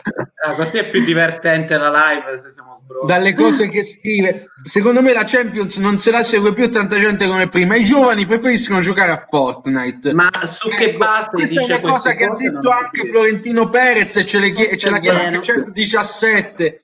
Ciao Ceppa, mitico. È vero che le nuove generazioni sono Sì. sempre meno interessate al calcio? Secondo voi è vero? Io non ho è l'esperienza per dirlo, nel senso che io ho l'esperienza della mia famiglia dove eh, tutti i ragazzi eh, maschi più che altro, le alle ragazze non interessa il calcio, ma eh, diciamo è noto che interessi più agli uomini che alle donne, ehm, dove nella mia famiglia tutti i ragazzini sono interessati, stra interessati al calcio, vanno allo stadio, alcuni sono tifosi juventini, ma poi seguono anche comunque il Taranto, cioè, cioè Dice, hanno questo difetto di essere tifosi juventini, però seguono il Taranto. sta- vabbè, nel senso eh, sono liberi di fare quello che vogliono, nel senso eh, quindi io non ho, però non ho l'esperienza per dirlo, nel senso io non ho a che fare con, eh, con i giovani, e quindi non lo so, non te lo so dire, non, non, Non so so se qualcuno di voi ha Ma io- un'opinione netta in proposito. Ma io non penso sia vero quello che hanno detto che il calcio non interessa più alle nuove generazioni. Poi, vabbè, per come, per come lo vedo io, il calcio penso sia una cosa che si tramanda anche di padre in figlio è che sia una cosa che te vai a scuola e prendi in giro il tuo compagno di banco che ti fa per un'altra squadra e non penso che sia una cosa che possa morire perché ci sono i videogiochi, ecco. Eh, o perché i giovani sono però- interessati a quello. Dici No, di sì? però eh, secondo me sì, cioè alla fine se guardiamo un po' i dati, ma anche cioè, se vai in una classe di scuola media e chiedi quanto la dome- quante persone la domenica hanno visto le partite oppure quanti hanno giocato a Call of Duty o a Fortnite o qualsiasi sport qualsiasi, eh, dici, boh, cioè sono molti di più quelli che giocano ai videogiochi. Non c'è Beh, siamo diventati me... insomma, questo ci sta dicendo Denise tra le No, righe. no, no, no, è- ma secondo me non è solo una questione di vecchiaia, infatti l'esempio che fa Michele ci sta, cioè magari se la tua famiglia ha un'identità calcistica molto forte comunque davvero appassionata, la riesci a trasmettere perché comunque il calcio, cioè siamo tutti noi innamorati del calcio perché vediamo cosa c'è magari dietro poi l'interesse dei diritti TV e dei soldi e tutta questa cosa qui, no? Ci piace il gioco del calcio. E quindi è chiaro che se magari questa cosa ti viene trasmessa da qualcuno che ha la tua stessa passione, la prendi anche tu. Però dico, non è facile appassionarsi se magari non ti viene inculcato già dalla famiglia al mondo d'oggi, perché hai, hai tutti i social del mondo, tutti i giochi del mondo, tutte le piattaforme per giocare live da dove vuoi. E quindi secondo me il mondo del calcio è diventato meno appetibile per le nuove generazioni. Allora, Eh, io volevo fare un intervento. Eh, sì, cioè, poi devi anche, cioè, cioè, se vuoi seguire il calcio devi anche, magari, cioè, non è solo bevi la birra e ti guardi la partita, cioè, se lo vuoi seguire, vuoi fare il fantacalcio, che devi comunque capire un attimo le tattiche, la strategia, eccetera, eccetera. Quindi, se vogliamo, anche Sì. più complicato di un e-sport qualsiasi o di un Call of Duty, capito? Quindi anche lì ci può stare che magari ti appassioni prima a un gioco così che non al calcio. Boh, allora, io innanzitutto non capisco perché la passione per i videogiochi non possa andare in parallelo con quella per il calcio, anzi mi sembrano complementari, se non si intersecano eh, in determinati settori. Per esempio, tutti conosciamo il gioco di FIFA e eh, ci sono, allora per fare un esempio che conosco, c'è uno streamer che si chiama Zano, uno dei- degli streamer più seguiti d'Italia. Io personalmente non lo seguo, però so chi è, l'ho visto qualche, qualcosa di suo, dove eh, lui fa anche live dove è seguito da 200.000 persone quando ci sono degli eventi importanti di FIFA e chiaramente tutte le persone che lo seguono mentre gioca a FIFA sono persone che sono appassionate al calcio e a FIFA. Quindi, cioè, eh, questo fatto dei videogiochi va benissimo in parallelo. Poi è chiaro che eh, se magari andiamo a prendere una dei videogiochi diversi, no? Cioè è più difficile che magari che qualcuno di appassionatissimo a League of Legends eh, sia appassionato anche al calcio perché magari proviene da una cultura diversa, però non c'è un contrasto diretto tra l'essere appassionato di videogiochi e l'essere appassionato di calcio, anzi a volte uno alimenta l'altro. Ok, eh, dunque questo è un esempio interessante. Eh, siamo, eh, diciamo, eh, ci avviamo verso eh, la chiusura. Ora io vorrei, vorrei chiedervi, ehm, eh, quindi ad esempio qui c'è Morandin che sulle nuove generazioni butta il tema dei ritmi più veloci, dice una partita a FIFA eh, non dura eh, 90 minuti. Questa è un'altra cosa che ha detto Florentino Perez, cioè ci sono, eh, diciamo, tornano un po' queste, che è il presidente Real Madrid, tornano un po' queste, queste dichiarazioni. Però ehm, vorrei chiudere con, con questo. Allora, eh, la Superlega è naufragata, probabilmente è stata decisiva l'ingerenza della politica, ora eh, legittima o meno, visto che eh, le opinioni sono un po', un po' diverse su questo, però è sicuro che eh, il sistema come funziona ora non funziona, cioè una società tra il qualificarsi e il non qualificarsi in Champions ogni anno eh, beh, eh, ballano 50, 60, 70 milioni di euro ogni anno, cioè quindi è chiaro che con i debiti che abbiamo visto prima tenere eh, ritmi di quel tipo è praticamente impossibile. Eh, quindi quale può essere la soluzione?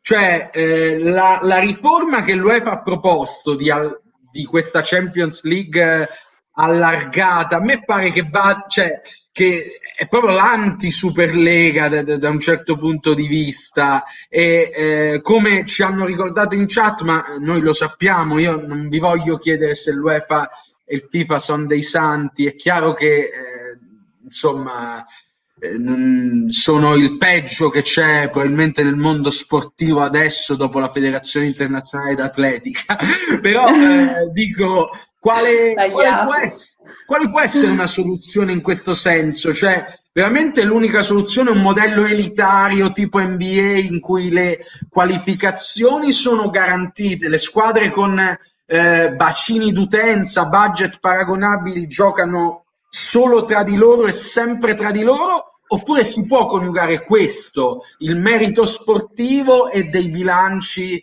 meno rossi di quelli che abbiamo visto prima. So che è tanta carne al fuoco, però eh, eh, ma c'è, c'è una cosa che non ma c'è una cosa che non mi torna, cioè il fatto che se la soluzione è la competizione privata, il, il punto è la soluzione nel caso della Superlega non voleva essere il fatto di creare una competizione privata, ma i ricavi che derivavano dalla creazione di questa eh, di questa competizione privata con un investitore esterno che eh, diciamo eh, dava i soldi alle squadre partecipanti alla competizione. Senza questo non è che se la Juve e tutte le altre squadre vanno a farsi il torneo privato loro allora risolvono i problemi, anzi eh, finiscono, cioè eh, crollano definitivamente perché perdono tutti i ricavi dovuti a, a, quello che hanno adesso, diritti sportivi, partecipazione alle competizioni europee, cioè ricordiamo che solo partecipare alla Champions League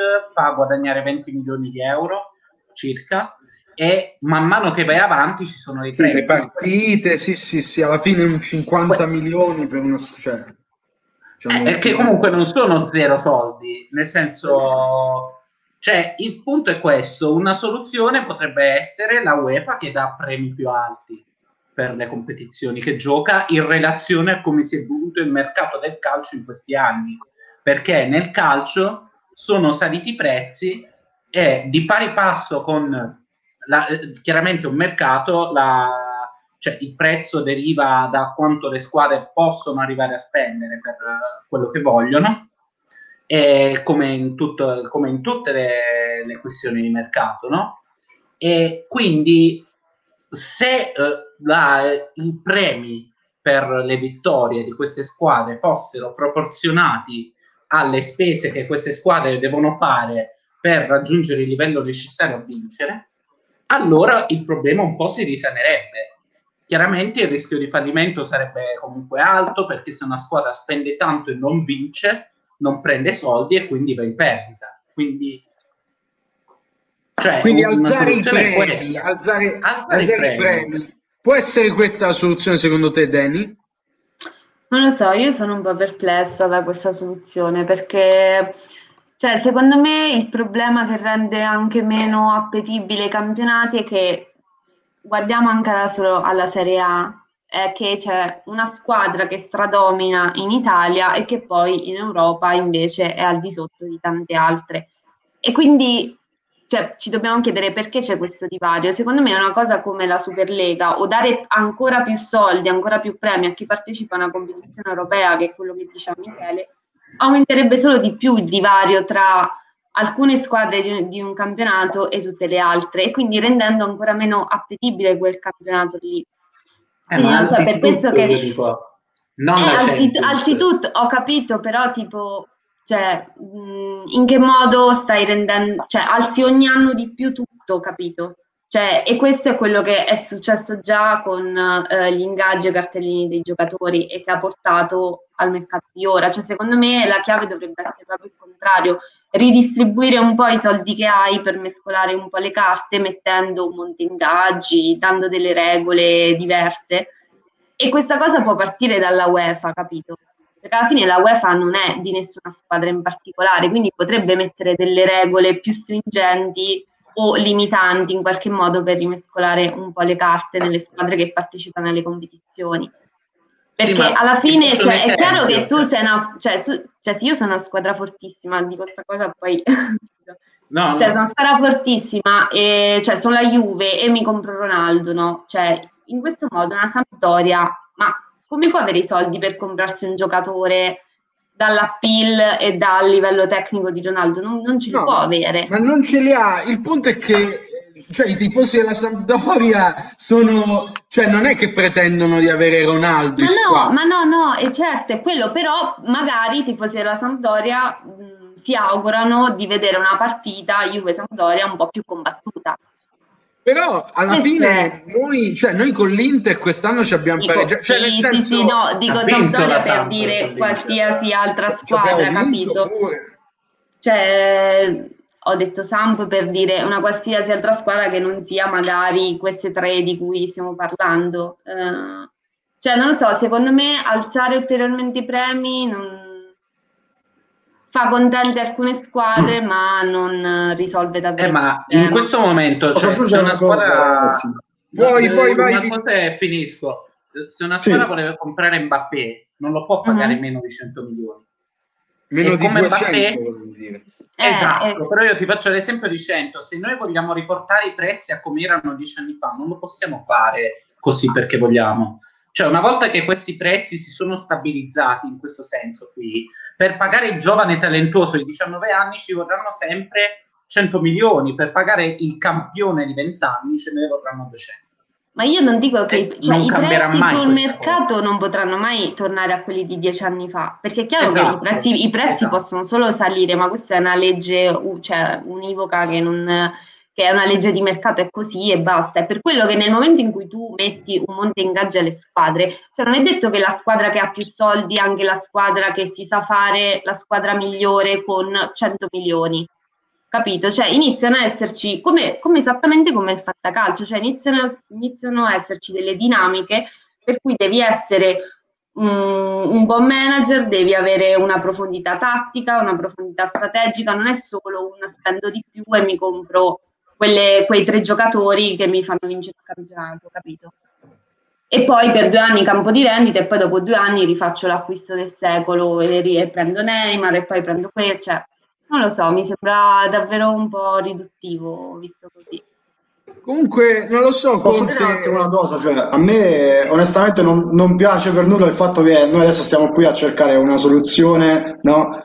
Diciamo, a come eh, risanare i debiti delle grandi squadre in maniera tale che poi il tifoso ci vada sempre a perdere, perché alla fine è quello, no? C'è una soluzione naturale, che i club che non hanno speso correttamente i propri soldi falliscono, punto. Lo diceva Gasperini l'altro giorno in un post partita, ma se i percassi, cioè se l'Atalanta fallisce, noi siamo qui a pensare a come cambiare il calcio per, eh, no? per, eh, per non far fallire l'Atalanta.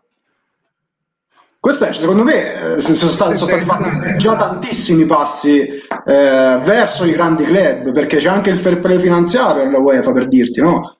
Che funziona sempre a corrente alternata, che non si capisce, un anno bloccano il mercato a uno e poi l'anno dopo spendono 300 milioni. Secondo me la UEFA ha già fatto tanti passi in avanti verso i, poten- i club potenti che ci sono. Quindi per me basta pure. Assolutamente. Cioè, eh, qui dicono se i club falliscono vai contro i tifosi, ma io direi non che è chi porta il club al fallimento che va contro i tifosi, cioè non è che Ma poi scusa, obbligato. Pietro, cioè un tifoso, no, almeno per come vedo io il calcio, segue la propria squadra a prescindere da chi sia il, il presidente, da quale sia la proprietà, a prescindere dalla lega in cui giochi, che sia in Serie A, in Serie B, in Champions eh, o in eccellenza. Eh, io è così che vedo il calcio, ecco. Allora, ditemene uno che non è in perdita, il Bayern Monaco, per esempio, che è una delle squadre più forti d'Europa. Il Bayern Monaco non è in perdita. Poi il campionato tedesco non puoi forse paragonarlo sicuramente a quello italiano perché il, luo- il ruolo egemonico del Bayern è conosciuto. I- il Napoli è un'altra squadra, ora non so io un po' che non guardo, però che storicamente ai bilanci ci sta attenta, l'Atalanta, cioè squadre che hanno risultati degni, cioè degnissimi, anzi. Eh, mi dicono che sto divinizzando il Bayern, ma eh, ragazzi, se quelli Ma è fanno... oggettivo che il bilancio È oggettivo. Non è che- Esatto, cioè io non sto divinizzando nessuno, Kira, mi spiace. eh. che poi sia bravo il Bayern è un altro discorso.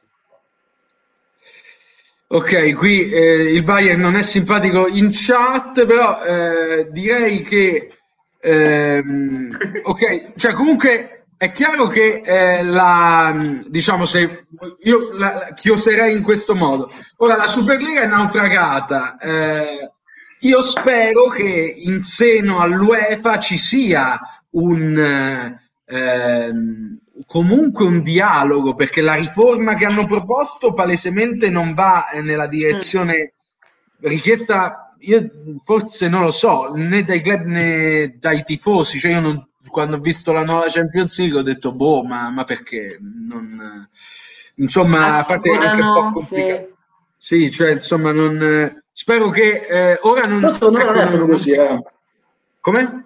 Secondo me non è proprio così, eh. Vai, vai, Secondo me è un po' questa, questa riforma della Champions che, che vogliono fare, eccetera, va un po' incontro, secondo me, alle esigenze di questi club, perché garantisce più partite, no? Ehm, E poi soprattutto, non so, avevo visto che c'è un meccanismo per cui ci sono boh, varie urne, no? E garantisce anche un tot di eh, big match durante, durante l'anno alle grandi squadre. Quindi secondo me un po' va incontro al- a quello che volevano fare, diciamo, le grandi squadre con la Superlega. però allarga comunque il numero delle squadre Sì, ok quattro quindi. Ah, poi c'è anche la, sentivo anche di questa white card che è molto simile a quello che, che hanno fatto nella Superlega, cioè del fatto Mm. che, ecco, diciamo, se arrivi nelle, mh, fai conto nelle prime sette, eh, se arrivi nelle prime, nelle prime sette no, in, in Italia, quindi hai diritto a partecipare a un campionato europeo, se negli ultimi anni, boh, in base al ranking eh, FIFA, diciamo, negli ultimi anni hai fatto bene, eh, allora vai direttamente in Champions League. E questi sono i posti in più che, che ha assegnato la UEFA.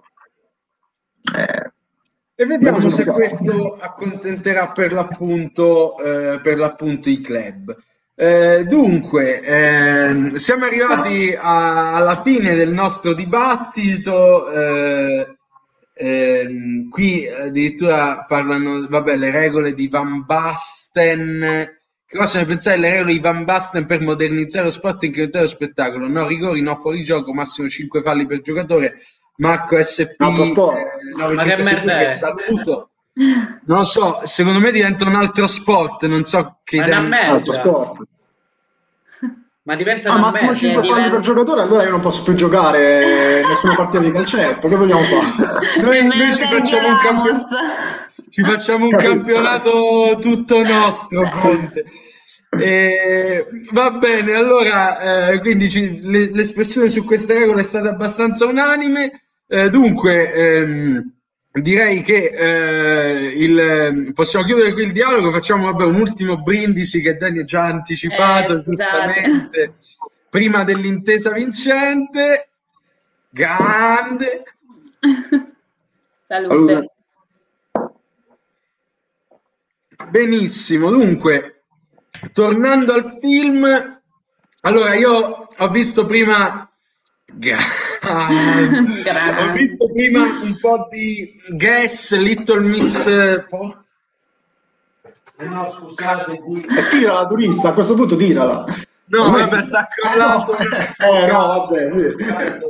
Comunque, ehm, ho visto eh, Little Miss Sunshine, eh, non è eh, Miss Violence, eh, non è, non è nemmeno quello che è scritto adesso, le OBGG7. Ehm, non so se mi sto eh, dimenticando anche qualcos'altro. Comunque, dirà alla regia di partire con il terzo indizio che io spero sarà eh, rivelatorio e anzi contestualmente al terzo indizio poi possiamo far vedere anche l'immagine. No non è chi ha incastrato eh, Roger Rabbit. Allora facciamo vedere ora il terzo indizio regia. Allora dunque in questo film si celebra il compleanno di una bambina. Eh, la città viene ripresa spesso dall'alto e nel film esplode una pompa di benzina. No eh, non è Rocco invade le- le elementari o-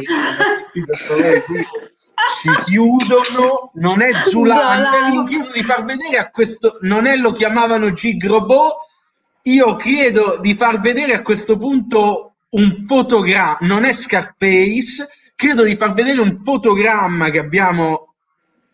Attenzione, attenzione, Vero. original ATP, la gioia e questa è proprio un fotogramma degli uccelli di Alfred Hitchcock. Bellissimo, sono contentissimo che Original ATP abbia indovinato questa sera. È proprio gli uccelli del maestro dei maestri Alfred Hitchcock. È uno dei miei, uno dei film più belli che ho visto nella mia vita, sicuramente. Poi, insomma, fate voi le vostre considerazioni. Un capolavoro immane. Io invito eh, chi ci stia seguendo e non, non l'avesse ancora visto a, a recuperarlo, gli presto il DVD, insomma ci, ci mettiamo d'accordo, che veramente eh, film eh, così belli restano eh, negli occhi e eh, nella memoria. E qui arrivano ingiurie dalla chat, io chiedo un attimo di, Ah, di, di calmarci. Sono molto contento che Original ATP abbia indovinato e eh, dunque eh, direi che possiamo, questa non l'abbiamo vista, eh, direi che possiamo passare a una delle fasi più attese della serata. eh, ossia, che ansia quel film assolutamente fra ma come costruiva la, la suspense il maestro dei maestri eh, davvero nessun altro possiamo dire. E dunque, ehm, eh, possiamo passare all'intesa vincente. So, eh, nelle prove, eh, questo non dovrei dirlo, ma la triade di stasera era molto carica, dunque conto che eh, farete benissimo anche questa circostanza. Ma adesso Dunque, Jack, non posso riportare. allora, Danny indovina, giusto? giusto?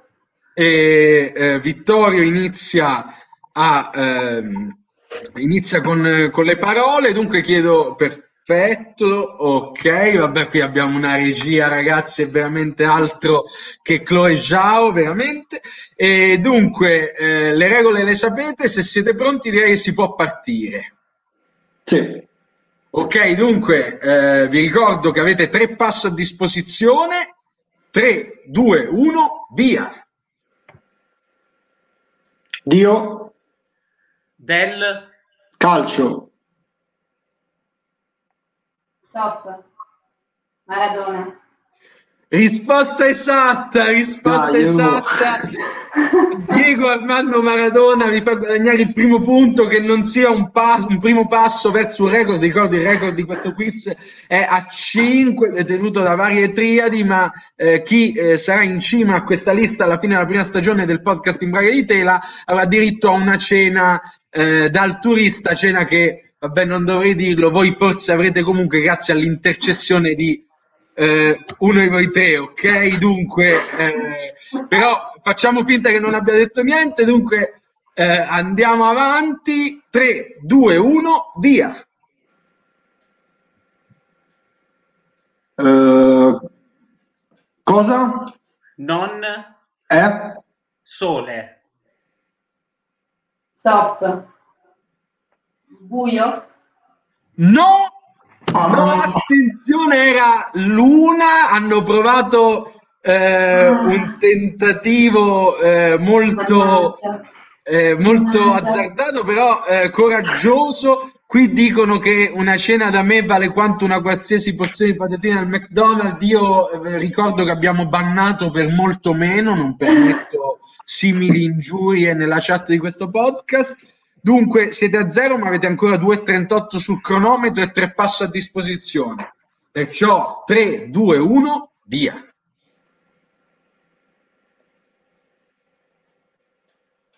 Non la sappiamo. Passo. No, no, non passare. No, no, io ho fatto Ah, una cosa da squalifica. Perché siamo a zero. Eh, finisce il tempo. Allora, No, eh. Qui il tempo è stato bloccato. Io non lo so se conta come eh, errore o come passo, perché Michele ha parlato senza essere interpellato. Questo me lo deve dire la, la produzione.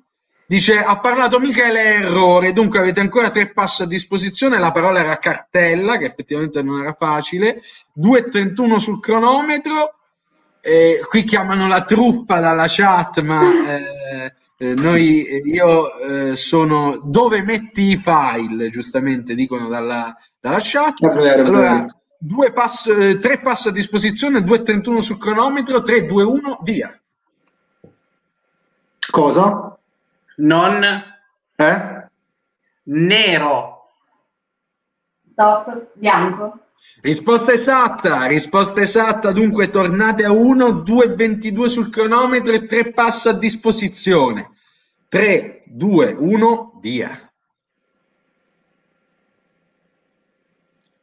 Cosa? Serve Per? respirare Bombole? Di stop. Ossigeno. Risposta esatta, risposta esatta, la parola era ossigeno, 2.04 sul cronometro, 3 passi a disposizione, punteggio di 2. Eh, siete sulla buona strada, dunque direi che se siete eh, in postazione possiamo proseguire, 3, 2, 1, via. Squadra? eh, finale Campione? Del Mondo? 2006. 2006 è una parola. Stop. Italia. No, eh, la parola era Francia. eh, Ah. Visto. Perché ma quanto è Eh, venuto il 2006? La chat insorge. eh, mh, Dai, dai, comunque dai. L'errore c'è. e avete ancora tre passi a disposizione. Un Vabbè. punto, 1,42 sul cronometro. 3, 2, 1, via.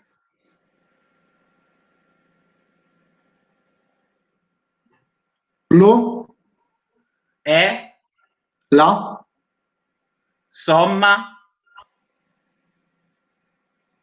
Differenza?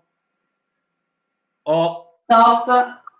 Operazione. Risposta esatta, risposta esatta era operazione. eh, molto bravi, non era facile. Dunque, ancora tre passi a disposizione. La chat vi osanna, ma eh, chiama anche eh, un eh, Giuseppe Cepperin Bargagnati. Dicono che qui è peggio che l'UEFA. C'è eh, McMatt23 che vi gufa e dice che non arriverete a 3, dunque voi dovete fare di tutto per smentire sul cronometro. Tre passi a disposizione, 3, 2, 1, via. Cosa? usi Per? bere.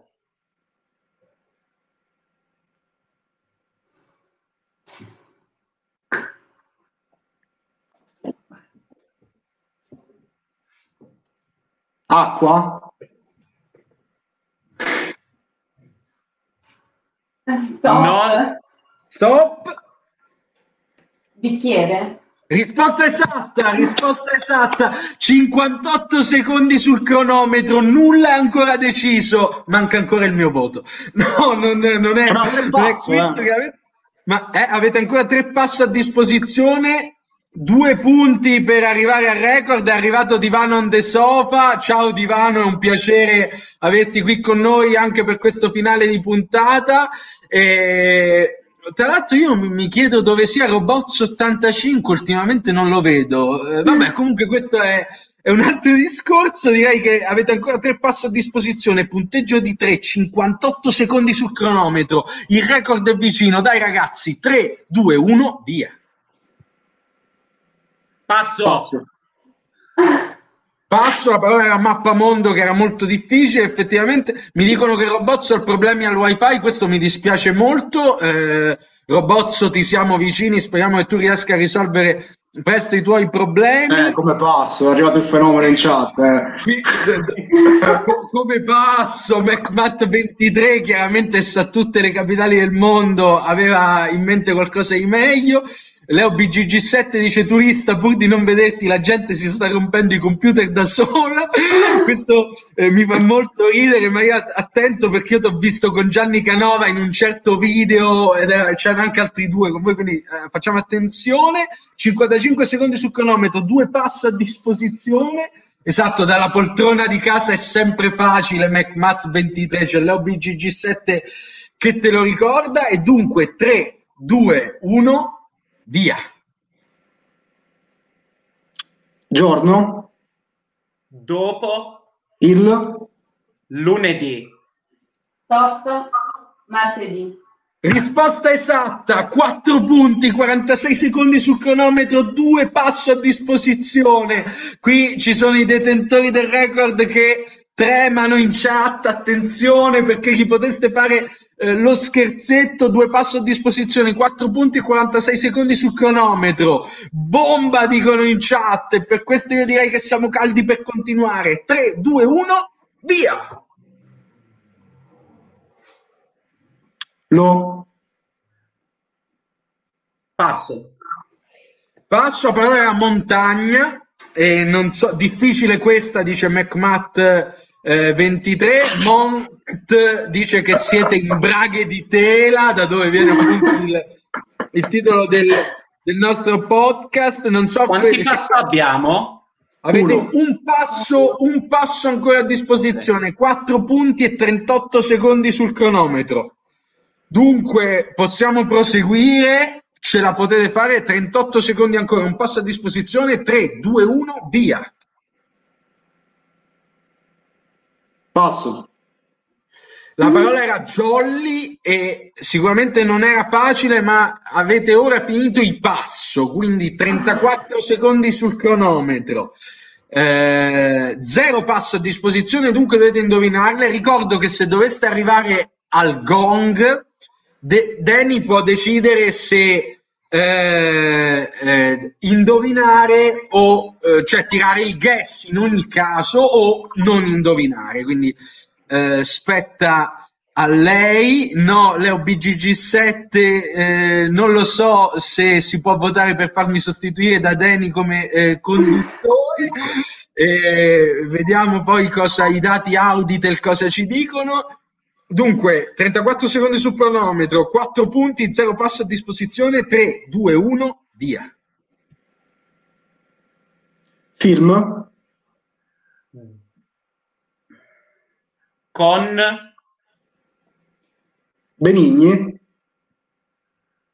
Naso? Stop. Pinocchio. Risposta esatta, risposta esatta. 5 punti, 18 secondi sul cronometro. Eh, non so, eh, qui possiamo contro ogni aspettativa questa dicono in chat pazzesco. Qui si gioca con le regole di Van Batten dicono addirittura ma eh, 5 punti ce li avete dalla produzione dal notaio non mi sta arrivando nulla in proposito e, eh, la chat però si lamenta ma eh, dalla produzione non mi arriva eh, non mi arriva nulla e io non capisco questa cosa mi è arrivata cosa vuol dire eh, regia se potete essere più chiari perché qui un attimo allora eh, dicono che va bene vi invitano a eh, fare frasi eh, più possibile di senso compiuto però dicono che comunque questa è buona eh, perché comunque diciamo film con Benigni naso lungo eh, diciamo, mancava una preposizione, ma più o meno era sensata. Avete 5 punti sul cronometro, eh, 5 punti, scusate, 18 secondi sul cronometro, non, pass- non più passo a disposizione. Ti ricordo, Danny, che se arrivano al gong tu puoi decidere se tentare il guess e quindi provare ad arrivare a 6 ma anche scendere a 4 oppure fermarti a 5 che al momento è il record. Ok? Dunque, se è tutto chiaro, andrei avanti. 3, 2, 1, via. Lo.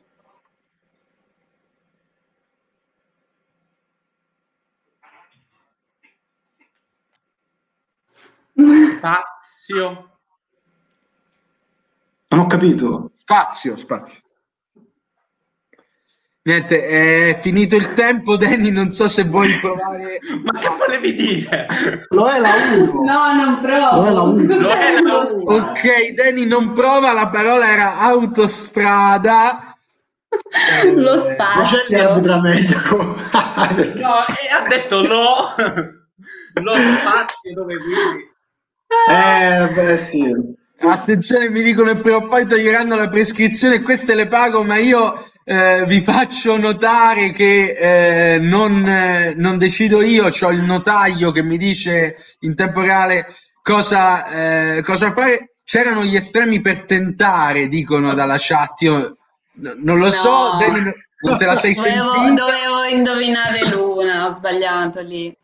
Ti capisco, comunque siete a pari merito anche voi eh, in cima a questa classifica dell'intesa vincente, dunque come tutti gli altri avrete deni- diritto a una cena eh, da me se dovesse concludersi così la, eh, le- diciamo il quiz, ma eh, voi come detto la cena ce l'avevate comunque per intercessione eh, di Denise.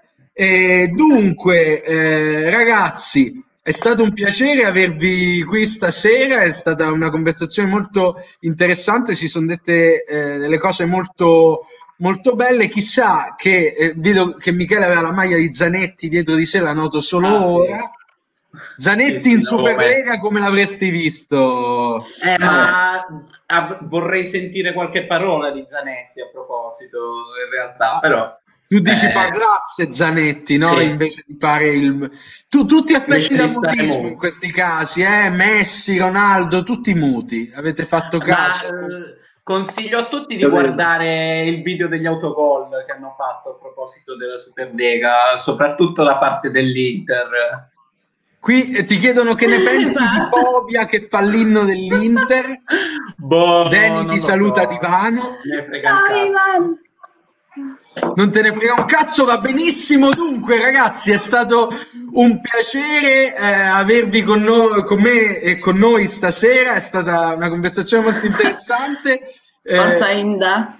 Pozza, in- Pozza Inda. Inda. Io eh, ringrazio Michele che si è acceso il cicchino giustamente per terminare in gloria. Grazie Michele per il contributo. Pubblicità Grazie, alle Vittorio. sigarette. Pubblicità, esa- no, in que- eh, specifichiamo che in questo programma non sono inseriti prodotti di tabacco a fini commerciali, a base di tabacco a fini commerciali, questo assolutamente. E grazie Conte per il contributo. Grazie a te, turista. Ciao a tutti. È stato un piacere, grazie Dani, è stato un piacere Grazie, rivederti, grazie a te. poter parlare con te, eh, diciamo, eh, virtualmente, speriamo di poterlo fare presto anche dal vivo. Infatti. E ringrazio eh, come sempre la regia Antonio e eh, Pieleo, la produzione per eh, averci eh, coadiuvato in questa puntata. Senza di loro tutto quello che avete visto eh, non sarebbe stato possibile. E ringrazio eh, Samu, eh, Federico e Dario per lo sketch comico. Grazie ragazzi, siete fantastici, ma io assolutamente vi querelerò perché non è possibile che si dicano certe cose eh, qui eh, su Twitch. Ringrazio tutta la chat. eh, a settimana prossima assolutamente eh, vi adorano non sei da dicono addirittura gli sei mancata in chat qui ti Eh, vogliono tutte le scusate. parti è, è bellissimo. eh, questa sera lo sappiamo, il tema era un po' specifico, dunque magari i meno appassionati di sport eh, ci hanno seguito meno, ma io spero che potranno recuperare questa live perché eh, sono stati messi tanti temi anche eh, diciamo economici in ballo che eh, trascendono quello che è lo sport. Vi invito a seguirci su Twitch, vi invito a seguirci anche su Spotify dove ci trovate come podcast eh, in braghe di tela. De Planck dice: Io di calcio non ne capisco un cazzo, ma mi siete piaciuti comunque. Dunque, con Grazie, questo commento grazie. di De Planck che ringraziamo, direi che possiamo chiudere la chat, eh, la puntata. eh, gli abbonamenti su Twitch è una questione complicata, ma cercheremo di fare il possibile. Dunque, eh, grazie a tutti e ci vediamo giovedì prossimo con una nuova puntata di Imbraghe di Tela. Buonanotte, ciao. Ciao, buonanotte. Ciao. Ciao.